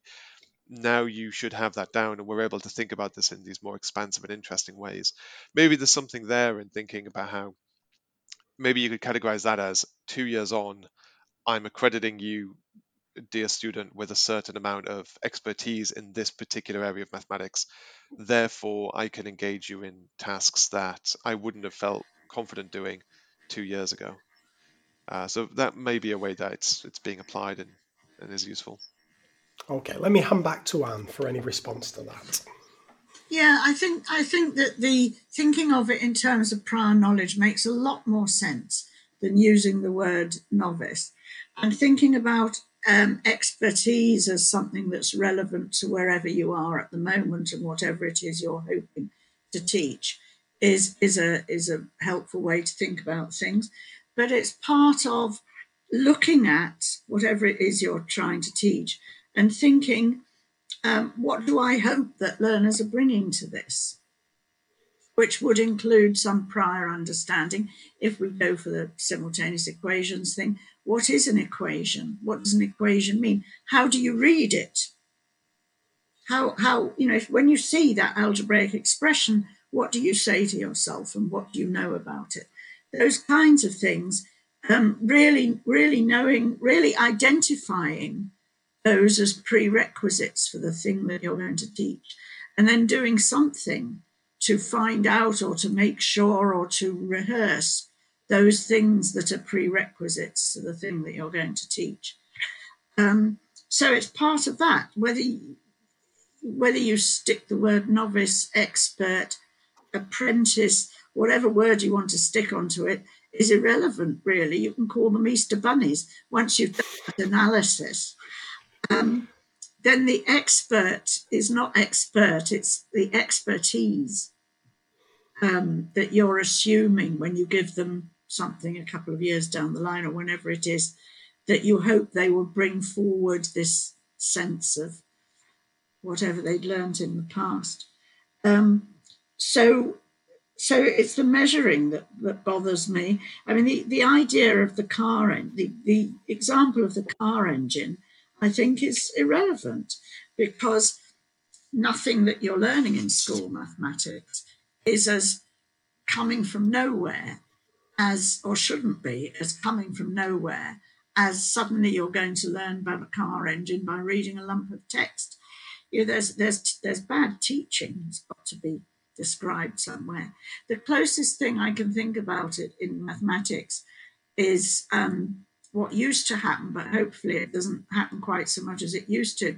When you get to university and you get first year real analysis, and you get given a definition of continuity, which has got all kinds of epsilons and deltas in it, and greater thans and for alls and for sums and all kinds of things in it, symbols that you're not fluent in, about something which actually you do know something about, but it is so heavily hidden in the symbolic world and very often not given examples that are of any use to you. Um, then it feels like something something coming in from nowhere, from which you'll go with which you're going to flounder, and we all know that students do flounder in that. But that is I shouldn't say bad teaching, should I? Because then you'll say what's good teaching. No, you see, I don't see the world the world in divisions like that. But that is bad teaching, isn't it? Because it's not taking the learner into account and the learner's prior knowledge into account at all. And it takes quite a bit of mental gymnastics to connect that stuff to what you learnt about calculus in sixth form. Can I ask you, Anne? Um, I've, I've always enjoyed your well your take on anything really, but particularly um, I've, I've enjoyed reading your writing on cognitive load theory over the over the last couple of years. And we had Oh How on the podcast uh, who spoke about the collaboration with yourself and, and Mike Ollerton.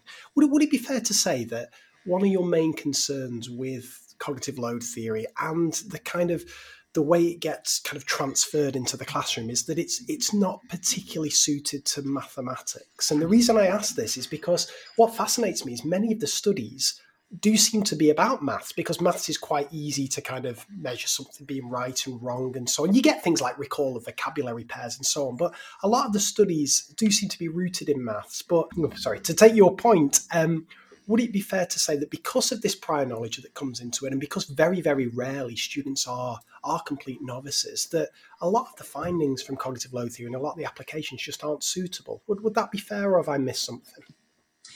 Um that's not quite my view. Um, hmm. Cognitive load theory, um, I think, is descriptive. I don't think it's a prescription for teaching. I think it describes and explains some of the phenomena of learners' responses to what they're offered, what Chris was calling stimuli. Um, and it makes sense of a lot of the things that we know anyway. Um, we, we, we know that we can be we can we know that our working memories can be overloaded from our own experience of trying to learn anything or being in any sort of situation um, so to have it called something can be relatively helpful i suppose um, to explain some of the problems that people in our classrooms have with what they're offered and how they're offered it, it, it seems fairly useful. But you already know from your experience as a teacher, if you're at all aware and at all interested in your students' learning, you already know that the kinds of problems that they, they have. You might not do anything about it. I mean, board work is still appalling yeah. in general. Um, yep. Thank goodness, you know, although I, I, I think that the use of smart boards to just show PowerPoints is a waste of technology, but at least having to pre-think and put things on PowerPoint mean that what you show them is a little better organized. But um, but oh, I've gone off the point, haven't I? Um, where was I? What was I talking about? Um, cognitive load but but it, it was it was like sort of like variation theory once i started reading about cognitive load theory i thought which was ages ago by the way in sort of 2003 2004 um, i thought yeah i can see how this is applicable but actually within mathematics we have a lot of the tools that help one i mean the reason why algebra was developed was because writing out all those relationships in words was just too complicated. You couldn't mm. track of it. We have so many tools. We have algebra, we have numbers, we have particular layouts, we have uh, diagrams, we have graphs, we have words, we have gestures, we have all those things that um, that we can manage it. And and I suppose if teachers find cognitive load theory a good reminder of mm. what they already know, then it might be helpful to them. If they don't already know it from their own experience, then it's not going to be helpful because just having a load of technical terms thrown at you, you know, it's more a sort of, oh, yes, oh, yes mm. feeling that I think you should get from it. What is really damaging is when senior leadership teams go trotting around classrooms in subjects that they know nothing about and claiming that the cognitive load was too heavy. Mm. Diagram and writing on the screen together, or because there are, you know, whatever. Anyway, uh, but, but, the, but the, the, you know, in mathematics, sometimes things are difficult. Sometimes, I mean, I'm going to talk to the uh, ARC plus curriculum plus next week or the week after. And I've got an example there where a teacher in year nine put something up on the board which had ever so many interactive elements, which I understand are one of the measures of cognitive load, ever so many. And the entire lesson was about analyzing what that was so that you learn to manage that kind of cognitive load. You learn to manage it and you manage it mathematically through analysis of what's there, taking parts out and knowing how you can transform them. So, um, so, so that's where I am with with cognitive load. So it's not quite so cut and dried as as you suggested. I try very hard to understand what it what it usefully tell teachers tells teachers and what gets in the way of that. And it's really good that they're doing this work at, at Loughborough. It's going to be very interesting. Um, but still, the cognitive load side of things says, no, actually, you know, we are working towards telling people how to teach, isn't the language they used, but that was it. And I think, no, no, it's maths teachers who learn how to teach mathematics. And with a bit of luck, they can critically mm-hmm. age with information from a variety of places in order to help them do that. Got it. Fantastic. Well, what I'd like you to do, Chris, and again, feel free to pick up on anything that Anne said, but if that kind of brings us nicely to the penultimate question, which is what, if anything, are the most important things for teachers to know and implement from cognitive science research? Um, yeah, there's a couple of things related to this that came to mind in advance. One, like right near the beginning, and uh, and you talked about how there's this sort of superficial retelling of ideas in the sector. And um, Sam Hall recently put me onto a Twitter thread by Adam Boxer where he is uh, expressing his frustrations with all of the, all of the lethal mutations out there right now, and everybody's saying you've got to have a knowledge organizer. What was his one he picked out was um, retrieval practice. You've got to have retrieval practice, and then people just saying, you know, I've heard retrieval practice is the thing. You got to do it, and then people do a starter, and they think, great, I've ticked off retrieval practice, and they move on. And there isn't the the, the thinking and the reading, or the times often as a classroom teacher to do the thinking and the reading to understand why that might be beneficial, what the boundary conditions of it might be, where it is helpful and where it isn't. So if I were just going to pick anything, I would say probably retrieval practice. And I mentioned the um, I mentioned the the videos and the science of learning we're putting out soon from Up Learn, and that's probably the the one thing we've pulled out and put front and center is retrieval practice. Um, partly because it guards against what I'm calling the the recognition trap. You know, that, that sense of I look at mm. something and because I recognize it, I think I know it, and at a later point when you might need it, whether that's needed for an exam or need it to make sense of some future um, some future idea or to notice some pattern, you actually can't. So um, yeah, if I had to pick out anything, it'd be that. But I mean, very wary of both. Anne's language there of superficial retelling. Adam Boxer's, I, I point that this is already being mutated lethally in uh, in schools and classrooms, and um, there's something else I can almost like tie together. I think what I was speaking to you about last time, Craig, with what and you've just said here about how um, you know I do think there is a a limit in terms of what we can learn from cognitive science and even cognitive load theory about how to teach. And I, I think it's important we recognize that because those, if we don't think that, if we don't, if we're not aware of that, then um, people who think it's going to be the silver bullet that slays the werewolf of bad teaching. Nice. To try to carry forth the, the metaphor accurately, it, it's not going to be. It, it, it's. I think it's a helpful piece of the puzzle, but I don't think it's the, the be all and end all.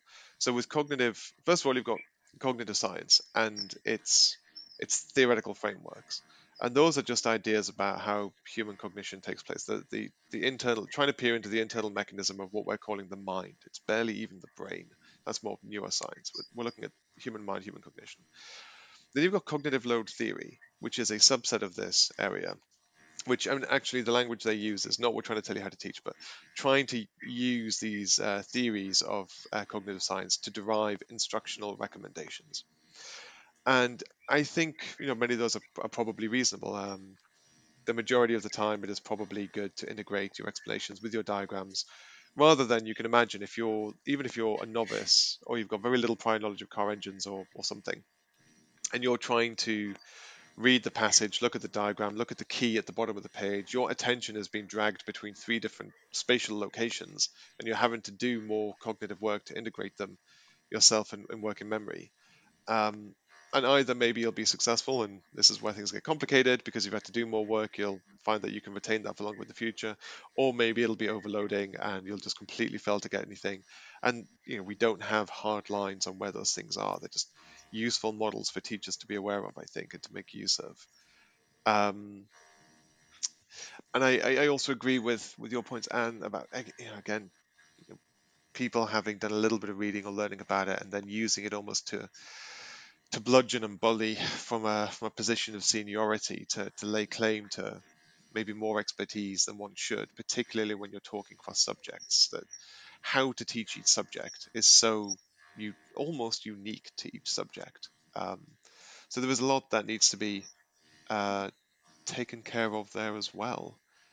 Um, see, was there anything else in particular to pull out?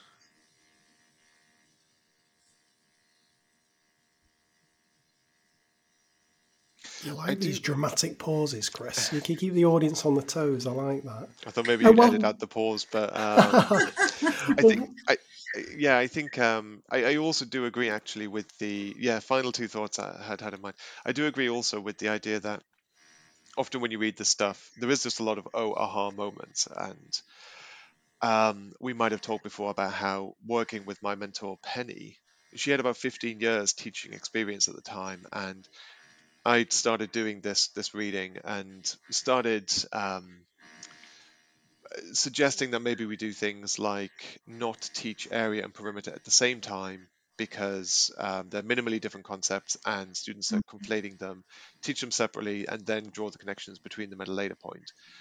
Interestingly, Penny, at, the, at almost the same moment in time, just coincidentally, was wondering about whether we should restructure our curriculum in that way, just because in her 15 years of experience, she constantly saw kids confusing the two and trying to calculate areas using the simpler process of let's just add up the numbers I've been given.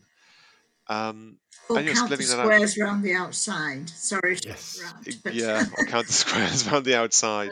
So, um, so yeah, there was some, you know, there, there was a very experienced teacher who was absolutely deriving the same conclusions, and for me that was reassuring because it, it's like, okay, somebody with much more experience than I have is coming to the same conclusions. But actually, for her, it was reassuring to hear me talk about these things because she felt like it was just her own arm wavy ideas. But to say that there was a research base behind it um, was reassuring for her. Um, but the thing I've said, I do think it's also particularly helpful for is it, it I think it stands as um like a bit of a guard against teaching practices which maybe aren't helpful and um, some of this is you know earlier ideas around discovery and the idea that if you discover it then um, you will learn it better or, remember it better in some way maybe being cautious around what we're doing with problem solving and investigative activities and maybe and you and I are at different places on this right now. I don't think we're ever going to be able to unpick that in even a three-hour call. Um, but you know, it'd be really interesting to sort of dive into more. I'm definitely much more guarded and think, are these activities going to be overloading and is and, and not just when I was thinking about the primary school example you gave, the thing that the alarm bell that goes off in my head, this kind of like defensive alarm bell, is was that definitely the case for every single student in that classroom? Um, and if it wasn't, what's the ratio? Uh, Do those stories of student success are they based on um, on bigging up two or three kids who got on really well in that environment, or are they based on bigging up 20 or 25 of the kids who got on really well in that environment? It's just a few who were left behind. What? But even then, what are we doing with the ones who were left behind? So, um, you know, I am definitely coming at everything from a slightly different direction. Uh, you know, guaranteed success for for all, however we define success in that first instance. And yeah, for me, cognitive science, cognitive load theory definitely offers some helpful instructional recommendations that one can refer to. Paired examples, worked examples, um, the, the guidance fading, um, completion problems, all these things. It doesn't really tell you how to teach uh, a given topic on Monday. I think you get a lot more about that helpfully from Engelmann. Um, but it also, I think, uh, cognitive load theory offers a lot, and maybe just cognitive science more broadly offers maybe a, a defensive line to what I've personally viewed as some bad practices in the past that have been overwhelming, or even the idea that everything should be taught through projects, where projects tend to be very um, informationally noisy environments, and there isn't enough in place to help students make to, to, to pick apart everything within the noise, and um, we assume that they can do far more, far more than they're able to do. And I feel like I've been guilty of that as well. I've set up projects like that, and at the end, you know, there's just a sense of I don't know what I was supposed to be learning. Um, so that's the other sort of helpful thing. And more than anything, I think the helpful thing for me in cognitive science has been actually yeah, developing this uh, defensive sensitivity to certain practices that people might uh, might advocate for that certainly sound fantastic and I'd love that they worked, but it seems that they don't work in my experience, the experience of others. They don't. You'd predict that they wouldn't work if you ran it through the lens of cognitive science. I think that's an interesting thing about Engelmann. You run his ideas through that filter, and even though they're developed independently, it seems to um, survive the test. They seem to work together. Uh, so yeah, I would, I would go with that. It's not really a that one's not really a quick win. If you want a quick win, retrieval practice, but it sounds like people are doing that wrong these days. So I don't know. Fantastic. Well, Anne, over to you. Um, any any thoughts on Chris's response, or just thoughts on cognitive science in general to build on what you said before? Well, yes, um, uh, yeah. One of them is um, my, my personal jury is out about retrieval practice because I'm much more interested in remembering frequently, which which maths, a properly constructed math scheme of work would give you for free mm, mm. without the need for a new phrase that becomes something you have to do instead of the way that you structure the learning of mathematics. Um, the um, learning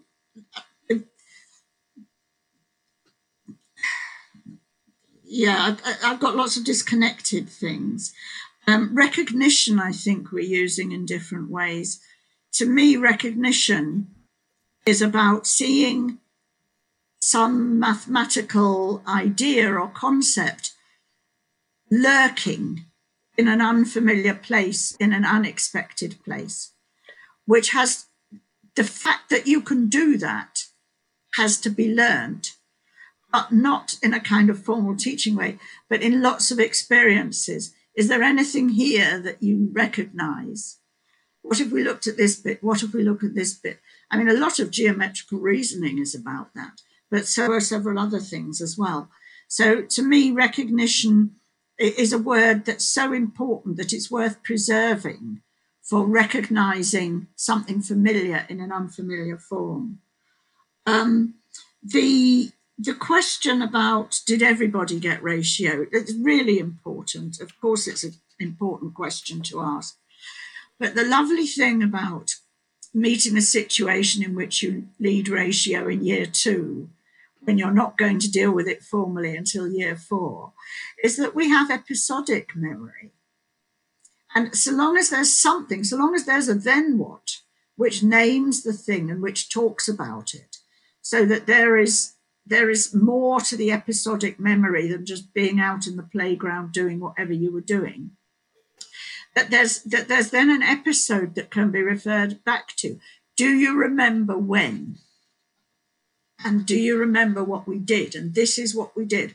And this is what beth did. And this is what solomon did. And you know those those things. And and that there's something then to bring together in which every child can have some kind of um, emotional investment. And the idea that learning things is easier if you've already had some input into it.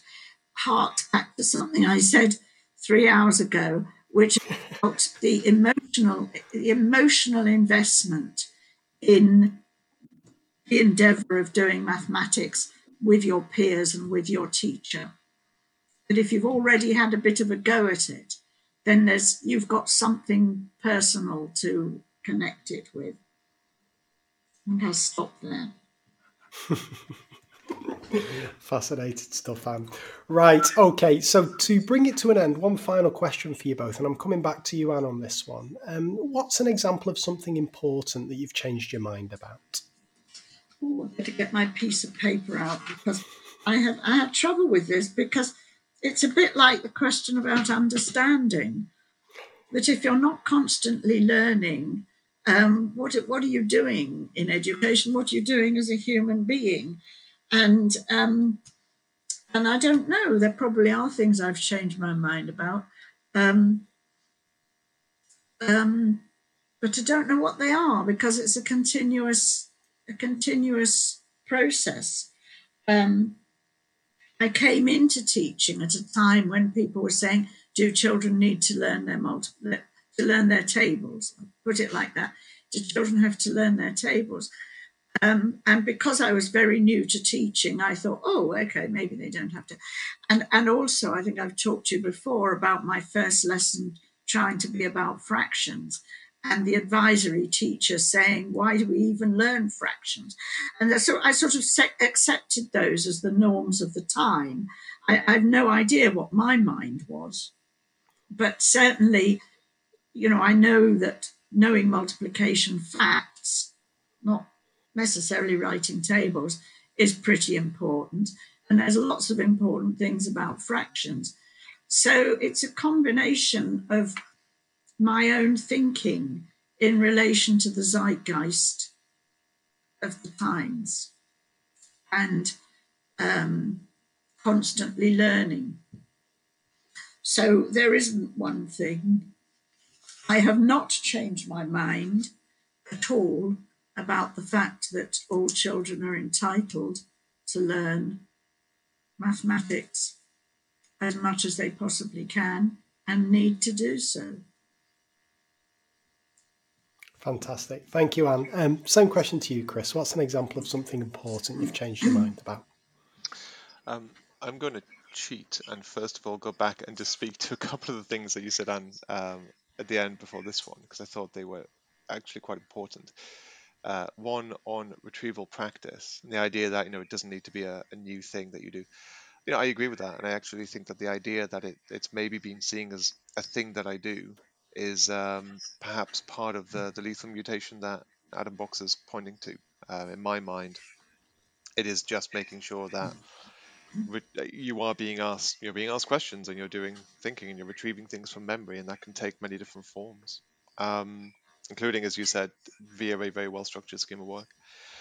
Also, the way that we're using the word recognition is really interesting. Um, I think we agree on everything apart from the semantics there. Um, I've chosen to refer to it, I guess, in the context of um, when you're revising for an exam and people go through their notes and they start highlighting their notes and it feels good and you feel, you know, I've been through this personally and it feels like you get it. And then you get to the exam and you can't remember anything and you're stressed and frustrated. And why is that? It's because in that instance, you were just recognizing it's a thing I learned before, but you couldn't actually retrieve it or recall it. Um, I would probably use the word noticing to describe how you described recognition, but regardless of the words we use. I um, I absolutely accept that as being an important thing. Um, I could offer a, a, different or differing or contentious point on episodic memory, but instead, because I'm cheating, I'll leave it to Craig to decide if he wants to explore that. I'll go into my. you can't leave that dangling, Chris. Oh, you want you want me to answer? Oh, that, just you. Oh, yeah, of course. The, the listeners will be going crazy here. Yeah, go for it. Well, I, I think I agree in principle but I'm not convinced in practice for a few reasons. Uh, one is the risk. It's very hard to create episodic memories, I think, in anybody, but perhaps especially in, in very young children. I don't know whether that's true. Um, it's a pure conjecture. Uh, that, that for every single situation you can't you can create one or two and everyone has as one or two or three memories from when they did maths or something at school but nobody has a memory, a, a, clear episodic memory of every time they learn every concept for the first time. And so there's a point at which you might over rely on that. I think. I'm not suggesting that's what you're saying we should do there, Anne, but I think it could be used, but it's it's highly limited in how we can use it. And to, to the point where I, I personally wouldn't, I almost wouldn't bother. I almost wouldn't try. The exception being if I knew I was going to be teaching the same group of kids about something similarly in the future. And I guess here you gave the example of learning this for the first time in primary in year two, and then come back to talk about it formally in year four and having that episodic memory to rely on. But I don't imagine they will because they will have had a different teacher at that point who won't be aware of that episode, unless it was something. Maybe they had the same teacher every year. Maybe that would be a different in that setting. But again, very hard to get that just structurally within the school system, I think. Um, so I, I agree, kind of in principle, it could be done, but I think in practice, it's going to be it's going to be so rare that it so rare that it could be done in reality that I almost even wouldn't worry about it or focus on it. Um, should I pause there, Craig, for a response, or do you want me to go into questions? Yeah, well, I'll tell you what I'll ask you to do, Chris, if it's right. If you give me the example of something important you've changed your mind about, then I'll throw back to Anne for the final words, if that's okay. Okay, so I mean, I think I maybe have a few. But if I stick to one, and maybe the one most relevant to maths, um, yeah, I'm thinking again about my very, very, very first lesson, which was actually day two because my very first lesson was all about these are the rules, which I'm totally making up. I don't know what the rules are. I've never done this before. But by my second lesson, day two, I was asked to teach sequences. And I, I remember consciously thinking in my head, I'm going to make a worksheet because I've got no materials. I just have to make everything up. I don't actually know what they need to know, so I'm going to make up what I think they need to know in various stages of uh, what you can do with sequences. And then I'm going to look at the simplest case of this, which might be maybe it's create the nth term rule for a simple linear ascending sequence. And what I'm going to do, I'm going to go through one example on the board. I'm going to do one example only, and then I'm going to make every single question, even on the easiest part of the worksheet, nothing like the example I just gave you. And what I was thinking in my head at that time, it reminded me, and when you talked about programming the computer, you know, you have you have to do something, otherwise you're just programming a computer, and that's been done, and you can do it, but is that really mathematical learning? Um, that's kind of what I was thinking in my head. I have to do it this way, otherwise, it's like a it's like training training a monkey to be able to repeat back what you could what you showed them. That's not real learning. That's not real mathematical understanding, and that's what I really care about. And of course, the outcome was just nobody understood anything. They couldn't answer a single question, and everybody hated me. So the big shift in my thinking now where if we think about the factorizing example i'm now pulling it all down to i'm now very comfortable going in with something that is very very very superficial as a starting point so that um, no matter the student they can do this thing but it might be as few as just a few first of all the sequence of questions i'd ask would again on the surface complexify very quickly so maybe it's take 7 as a factor take 215 as a factor take 215x out of the factor, take x, xy squared out as a factor. So uh, again, on the surface, it looks very complicated very quickly. So there's a feeling of confidence and success. But obviously, in reality, what you're doing is doesn't change. It's very simple. But you only do that a few times. It's, it's those four or five questions, and then and they've taken you under a minute. And now you're on to what's the next level of, of cognitive thinking I can ask. And when you get into what Engelmann calls, um, um, gosh, what does he call them now? How does that escape my mind? Because I've got too many words in my head that begin with a G. And it's not even a G, it's an expansion sequence. We get into what he calls an expansion sequence. You're now thinking about really each new question is asking students to think with what they already know in a new way. So you're getting into generative activity now, uh, albeit kept quite close to where you were before. At least in the beginning. I mean, again, like the further on you go, the bigger and more expansive the gaps can become. Um, so but but again where's the starting point? The starting point can be very superficial. And i would not have been at all comfortable with that in the beginning. And i think a lot of teachers out there are still very uncomfortable with that either imposed upon themselves as i did or worrying about what that slt member who pops into their classroom is going to think or somebody who's coming in to observe or judge their, their lesson is going to think. And i know um, Naveen Rizvi has talked about this before, where she's carefully designed sequences of instruction, and then somebody has observed her lesson, and I think at some point either admitted that they thought or almost accused the sequence she's designed of being a, a function of her laziness. You're just changing like one little thing from quite one question to another. Like you're not even like creating a, a, full set of 20 questions here. That's truly just you being lazy. I can't remember whether it was they saw what, what happened in the classroom and then realized it wasn't laziness, and that's when they spoke to her, which seems much more socially acceptable, or whether it was um, somebody um, being much more accusatory and then her having to explain this is the reason why I do it, this is why it works. But yeah, it's um, that's been a big switch in my thinking. Um, and it, it, helped having things like Dan Willingham's idea with this continuum of understanding, and even what you start with can be helpful so long as it's not the end point and you keep moving. That's what helped me derive to, to get comfortable with that way of thinking.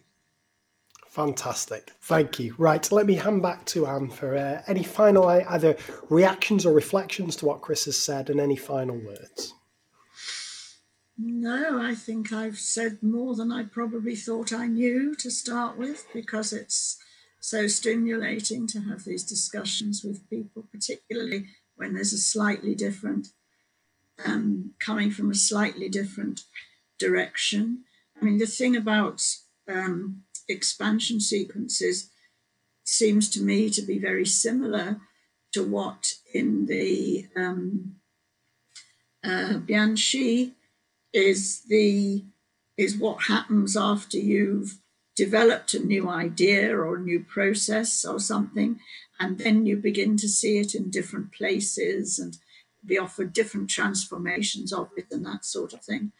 Um, I think that um, those those sort of senses of what what is it that the learner is going to what is the information that the learner is getting from this and what sense are they likely to make of it um, has probably gone all the way through these three hours or whatever it is that we've been talking that's that's the end yep fantastic, fantastic. Well, we have done three hours plus. Um, I'm seeing this more as a pilot for a primetime TV show. I'm seeing Boulton and Watson head to head, maybe Channel Four, something like that. The big debate. But this has been absolutely fantastic. I, it's been a privilege just just to listen to you and uh, just just to ask the questions, and I'm sure listeners will feel the same. So, uh, Chris Boulton and Anne Watson, thanks so much for your time. It's been an absolute pleasure. Thank you. Likewise, thank you so much, both of you.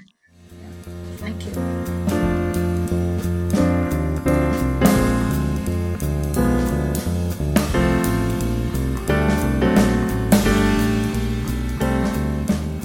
So, there you have it. There was my conversation with both Anne Watson and Chris Boulton.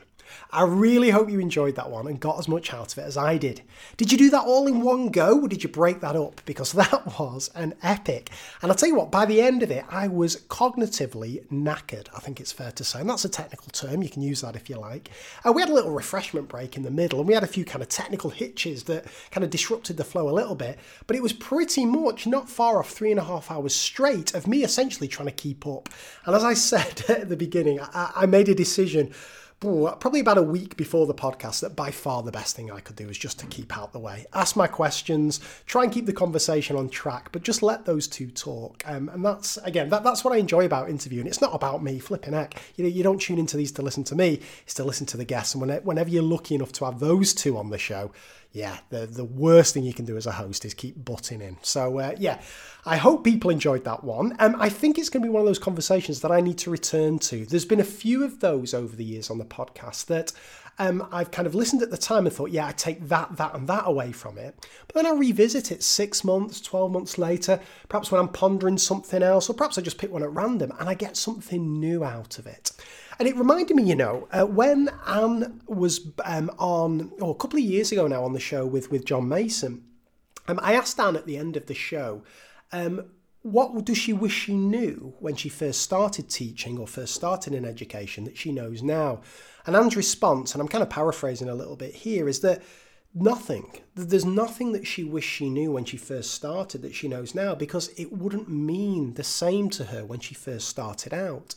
Um, and, and Anne spoke about at the time in the podcast that it's not just as simple as saying you learn from your experiences, but but something that you say say you know your future self uh, came to speak to your you know 21 year old self and said this is important, this is important, this is important.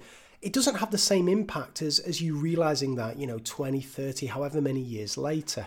And I often think think that's the same with, with reading books or specifically here with, with, with podcasts so, revisiting them a year later when I'm a different person, when I've had different experiences, I take different things out of them. And I'm just so grateful to have had both Chris and Anne's wisdom kind of on record that I can keep diving back into. And I hope listeners, you, you feel the same um, as well to an extent. So, uh, what are my takeaways? I'm not going to take up too much of your time here because we, we could be pushing four hours here, which might, I think that's a bit too much for anybody. So, just very briefly from me, um, I think it's important to say, and I, I, I, say this about all my guests. We, we've had guests on the show over the last five years who have had very different views um, on education, far more different than, than any gap that there would between would be between Chris and Anne. Uh, we've had Andrew Blair on the show, um, Helen Williams on the show, guests for whom it's it's been challenging in a really positive way for me to talk to because just oh Helen Hindle would be another one that is speaking about mixed attainment just people whose views are different to mine but have so, so many so many valid and good reasons for them. And what it always comes down to for me is this. Every single person who's involved in education so uh, certainly the ones that I've met over the years have exactly the same aim and that's to help students learn and be successful now, we may all have different views on how you get there, but that's the overriding aim. And I think if you go into any conversation with somebody with that running through your head, that look, We've got different views on how we get there, but we all want to get to the same place. I think it can lead to a much more positive conversation. And I, am recording this uh, in April 2021, and I don't know if you've been on Twitter, but Twitter's got a bit nasty recently. People having pops at each other left, right, and centre. And again, I just. I always think that, look, we, we, all want the same thing. We've just got different views, but let's see if we can find a bit of common ground. And, and that's what I want to reflect on in this takeaway that actually, for me, I was surprised by how many similarities there were between both what Anne and Chris were saying. Um, and for me, they were the more, more interesting things than, than the differences. So I want to focus on four of those similarities and then just pick up on one key difference, if that's okay. So, one thing I thought was interesting was um, what Chris would call atomization. Now, myself and Chris may have different kind of views on uh, or definitions or understanding of what atomization is, but I always like to think of it as as, as thinking before I teach something, what are the things that if my students either don't understand or can't do this are really going to mess them up or reduce the chance of them understanding this new idea that, that we're going to be doing in lessons. Now it's not as simple for me as just prerequisite knowledge. I think prerequisite knowledge is a key part of it but also things like what are what are some of the technical language that kids will need to be familiar with? What are some of the decisions that they're going to need to, to, to be making and so on? So I, I undergo this process of atomization where i list all these these atoms um, and then i think how to deal with them and then we do the new idea. Now that for me would be a very kind of direct explicit instruction thing to do but when Anne was speaking about how she doesn't like the terms novice and expert because nobody in maths is a novice or, or, shouldn't be because they all bring this, you know, previous experience and previous knowledge to the new idea because everything in maths connects and builds upon something else. I thought to myself, well, that's kind of the same thing, isn't it? Atomization is there to stop kids being true novices. Atomization is there to kind of give every everyone a solid foundation upon which to build these new ideas. And just as Chris would never go into teaching something by just assuming kids were familiar with all the building blocks, neither would Anne. So I think there's an interesting similarity there that I hadn't really seen coming. This this notion that, that this and, and, and how Anne and Chris may go about, you know, checking those atoms, for want of a better phrase, are secure, maybe maybe completely different. But that that framing atomization in the terms of you know ensuring that students are not novices i think could be potentially quite useful for me anyway. So that's number one. And number two is i really enjoy this link between variation theory and, and Engelmann's work. And just to put it really simply that variation and sameness are one of the key components to learning. You, you learn things by appreciating similarities and differences. And that's what i remember. It was the first ever maths conference, Mark McCourt's LaSalle uh, maths conference in Kettering, God knows what year. We're probably talking 2014, something like that, maybe even before then. And that's when I first saw Bruno Reddy uh, talk about minimally different examples for expanding quadratics. And I thought he'd lost his mind. He was doing like x plus 3 multiplied by x plus 2. Then the next example was like x plus 2 multiplied by x plus 3. And I was like, is there a mistake on this worksheet or what?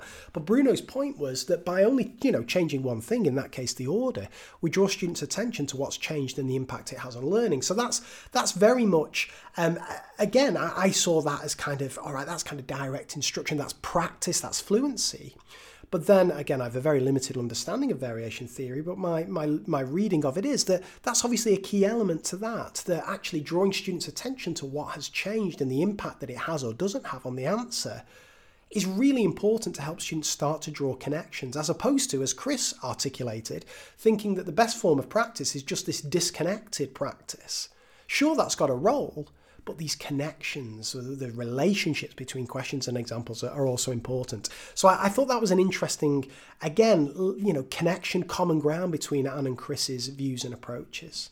Uh, I also like towards the end that that that, that notion of recognizing and noticing that Chris made the point um, initially that, that there's this almost kind of what I call it this kind of illusion of knowing, illusion of recognizing, where you see something, you think, oh yeah, I know that. I know how to add fractions because you're looking at, you know, a worked example of adding fractions. But it's only when you actually do it in the cold light of day with no support that you actually know whether you've done it or not. And then Anne described this this idea of noticing that you you notice, oh, sorry, Anne's, uh, Anne's um, interpretation of recognizing, or the meaning she attaches to it, um, was more along the lines of you're doing a problem and you recognize that Pythagoras is going to be needed to, to, to solve that problem, or you recognize you're going to need the nth term of a linear sequence.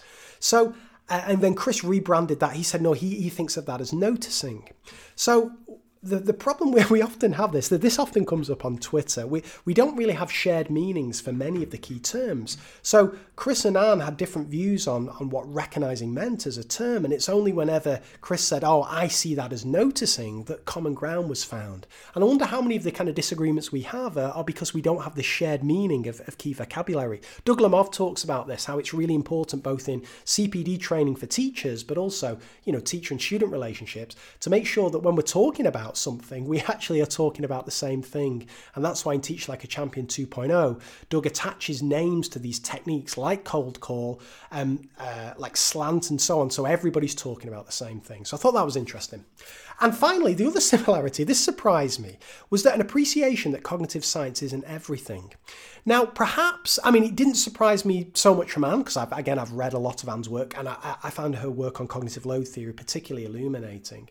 And if you can get hold of that article, uh, for ATM by Ouhao Chen, Mike Ollerton, and Anne Watson about cognitive load theory. It's, it's absolutely fascinating. Um, so it didn't surprise me from Anne, but then perhaps it shouldn't have surprised me from Chris, because of course last time Chris was on the show, he was chatting about how cognitive science isn't everything, and how it can, you know, provide potential suggestions, but it certainly can't tell you how to teach uh, linear sequences to a year eight class on a Monday. So I thought that was interesting. Um, but again, it didn't surprise me that there were differences, in, in particular in their viewpoint on cognitive load theory and its usefulness, and, and so on and so forth. And if I was to boil it down to what is the key difference between Anne and Chris's viewpoints, I mean, there's probably philosophical differences in there and so on, but if I was just to pick one out, I think it's as simple as the order that things are done.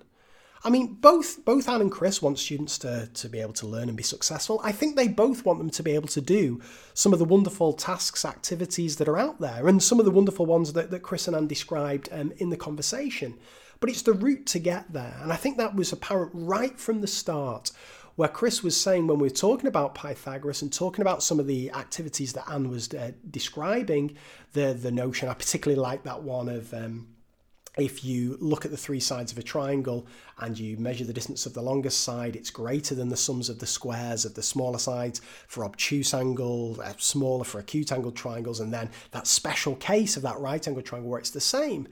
And Chris said he loved that idea, but he'd just do it a bit later. So I think that's what it comes down to a lot of the time. It's it's every we, we've all got the same goal, both in terms of wanting students to learn and be successful, and also the same goal in terms of the kind of problems and tasks we want them to experience, enjoy, thrive upon, and so on. But it just comes down to this idea of, of when's the best time to give it to those students. Is it early on in their path towards understanding something, and it's those tasks that will help generate that understanding? Or is it actually we do some fluency, we do some explicit instruction early on to get kids into position where they can perhaps be a bit more successful? And again, I'll, I'll put my cards on the table here. Um, I'm probably more of that latter viewpoint, certainly these days, that I think um, there's a, a, lot more kind of explicit instruction in the early stages um, of a student's journey towards hopefully understanding um, a, a given concept and I hopefully make use of carefully well thought out worked examples, non examples, and so on and so forth. But the ultimate aim's the same. And yeah, I think that's what it, what it boils down to. I think it's a question of order. But again, listeners, uh, that's me trying to make sense of something that again, he's, he's still relatively new to me. I'm three and a half hours uh, uh, into uh, of that conversation, and I'm recording this later on in the day after a walk where I've tried to kind of bring everything together. But again, you've probably picked up on, on far more interesting similarities and differences, and I'm sure Chris and Anne will be interested in, in knowing about those. If you want to share those on Twitter, uh, copying Chris and Anne, or just uh, just t- tweet them to me, and I can share them around and so on. Uh, that'd be great. Anyway, whew, I think we all need a rest after that. So, all that remains for me to do is to thank podcastthemes.com for the lovely jazzy music that you've heard throughout the show. A massive thank you for, to Chris and Anne for giving up their time and being such wonderful guests. It's honestly, it was a real privilege to have them on the show and, and listen to them. I've Been looking forward to it for ages. I'm dead excited to get out of bed this morning and, and do this chat. Um, and a massive thank you to you, my lovely dear listener.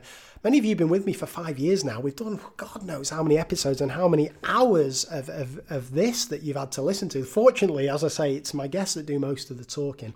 But thank you for sticking with it with us. I got some cracking guests already. Uh, already got a really interesting one in the can with uh, Christian Bokhove that we I actually did before this conversation, but I wanted to get this one out uh, sooner rather than later. So we've got Christian coming up, and then of course it's Colin Foster and his Lumen team for season two of Research in Action.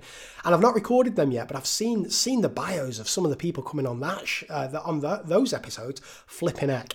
One, I'm excited, and two, I am panicking a bit because once again, I'm going to be intellectually out of my depth. But fingers crossed, I'll muddle through. Anyway, shut up, Craig. You're saying, I know, I know, I know. You take care. Bye for now.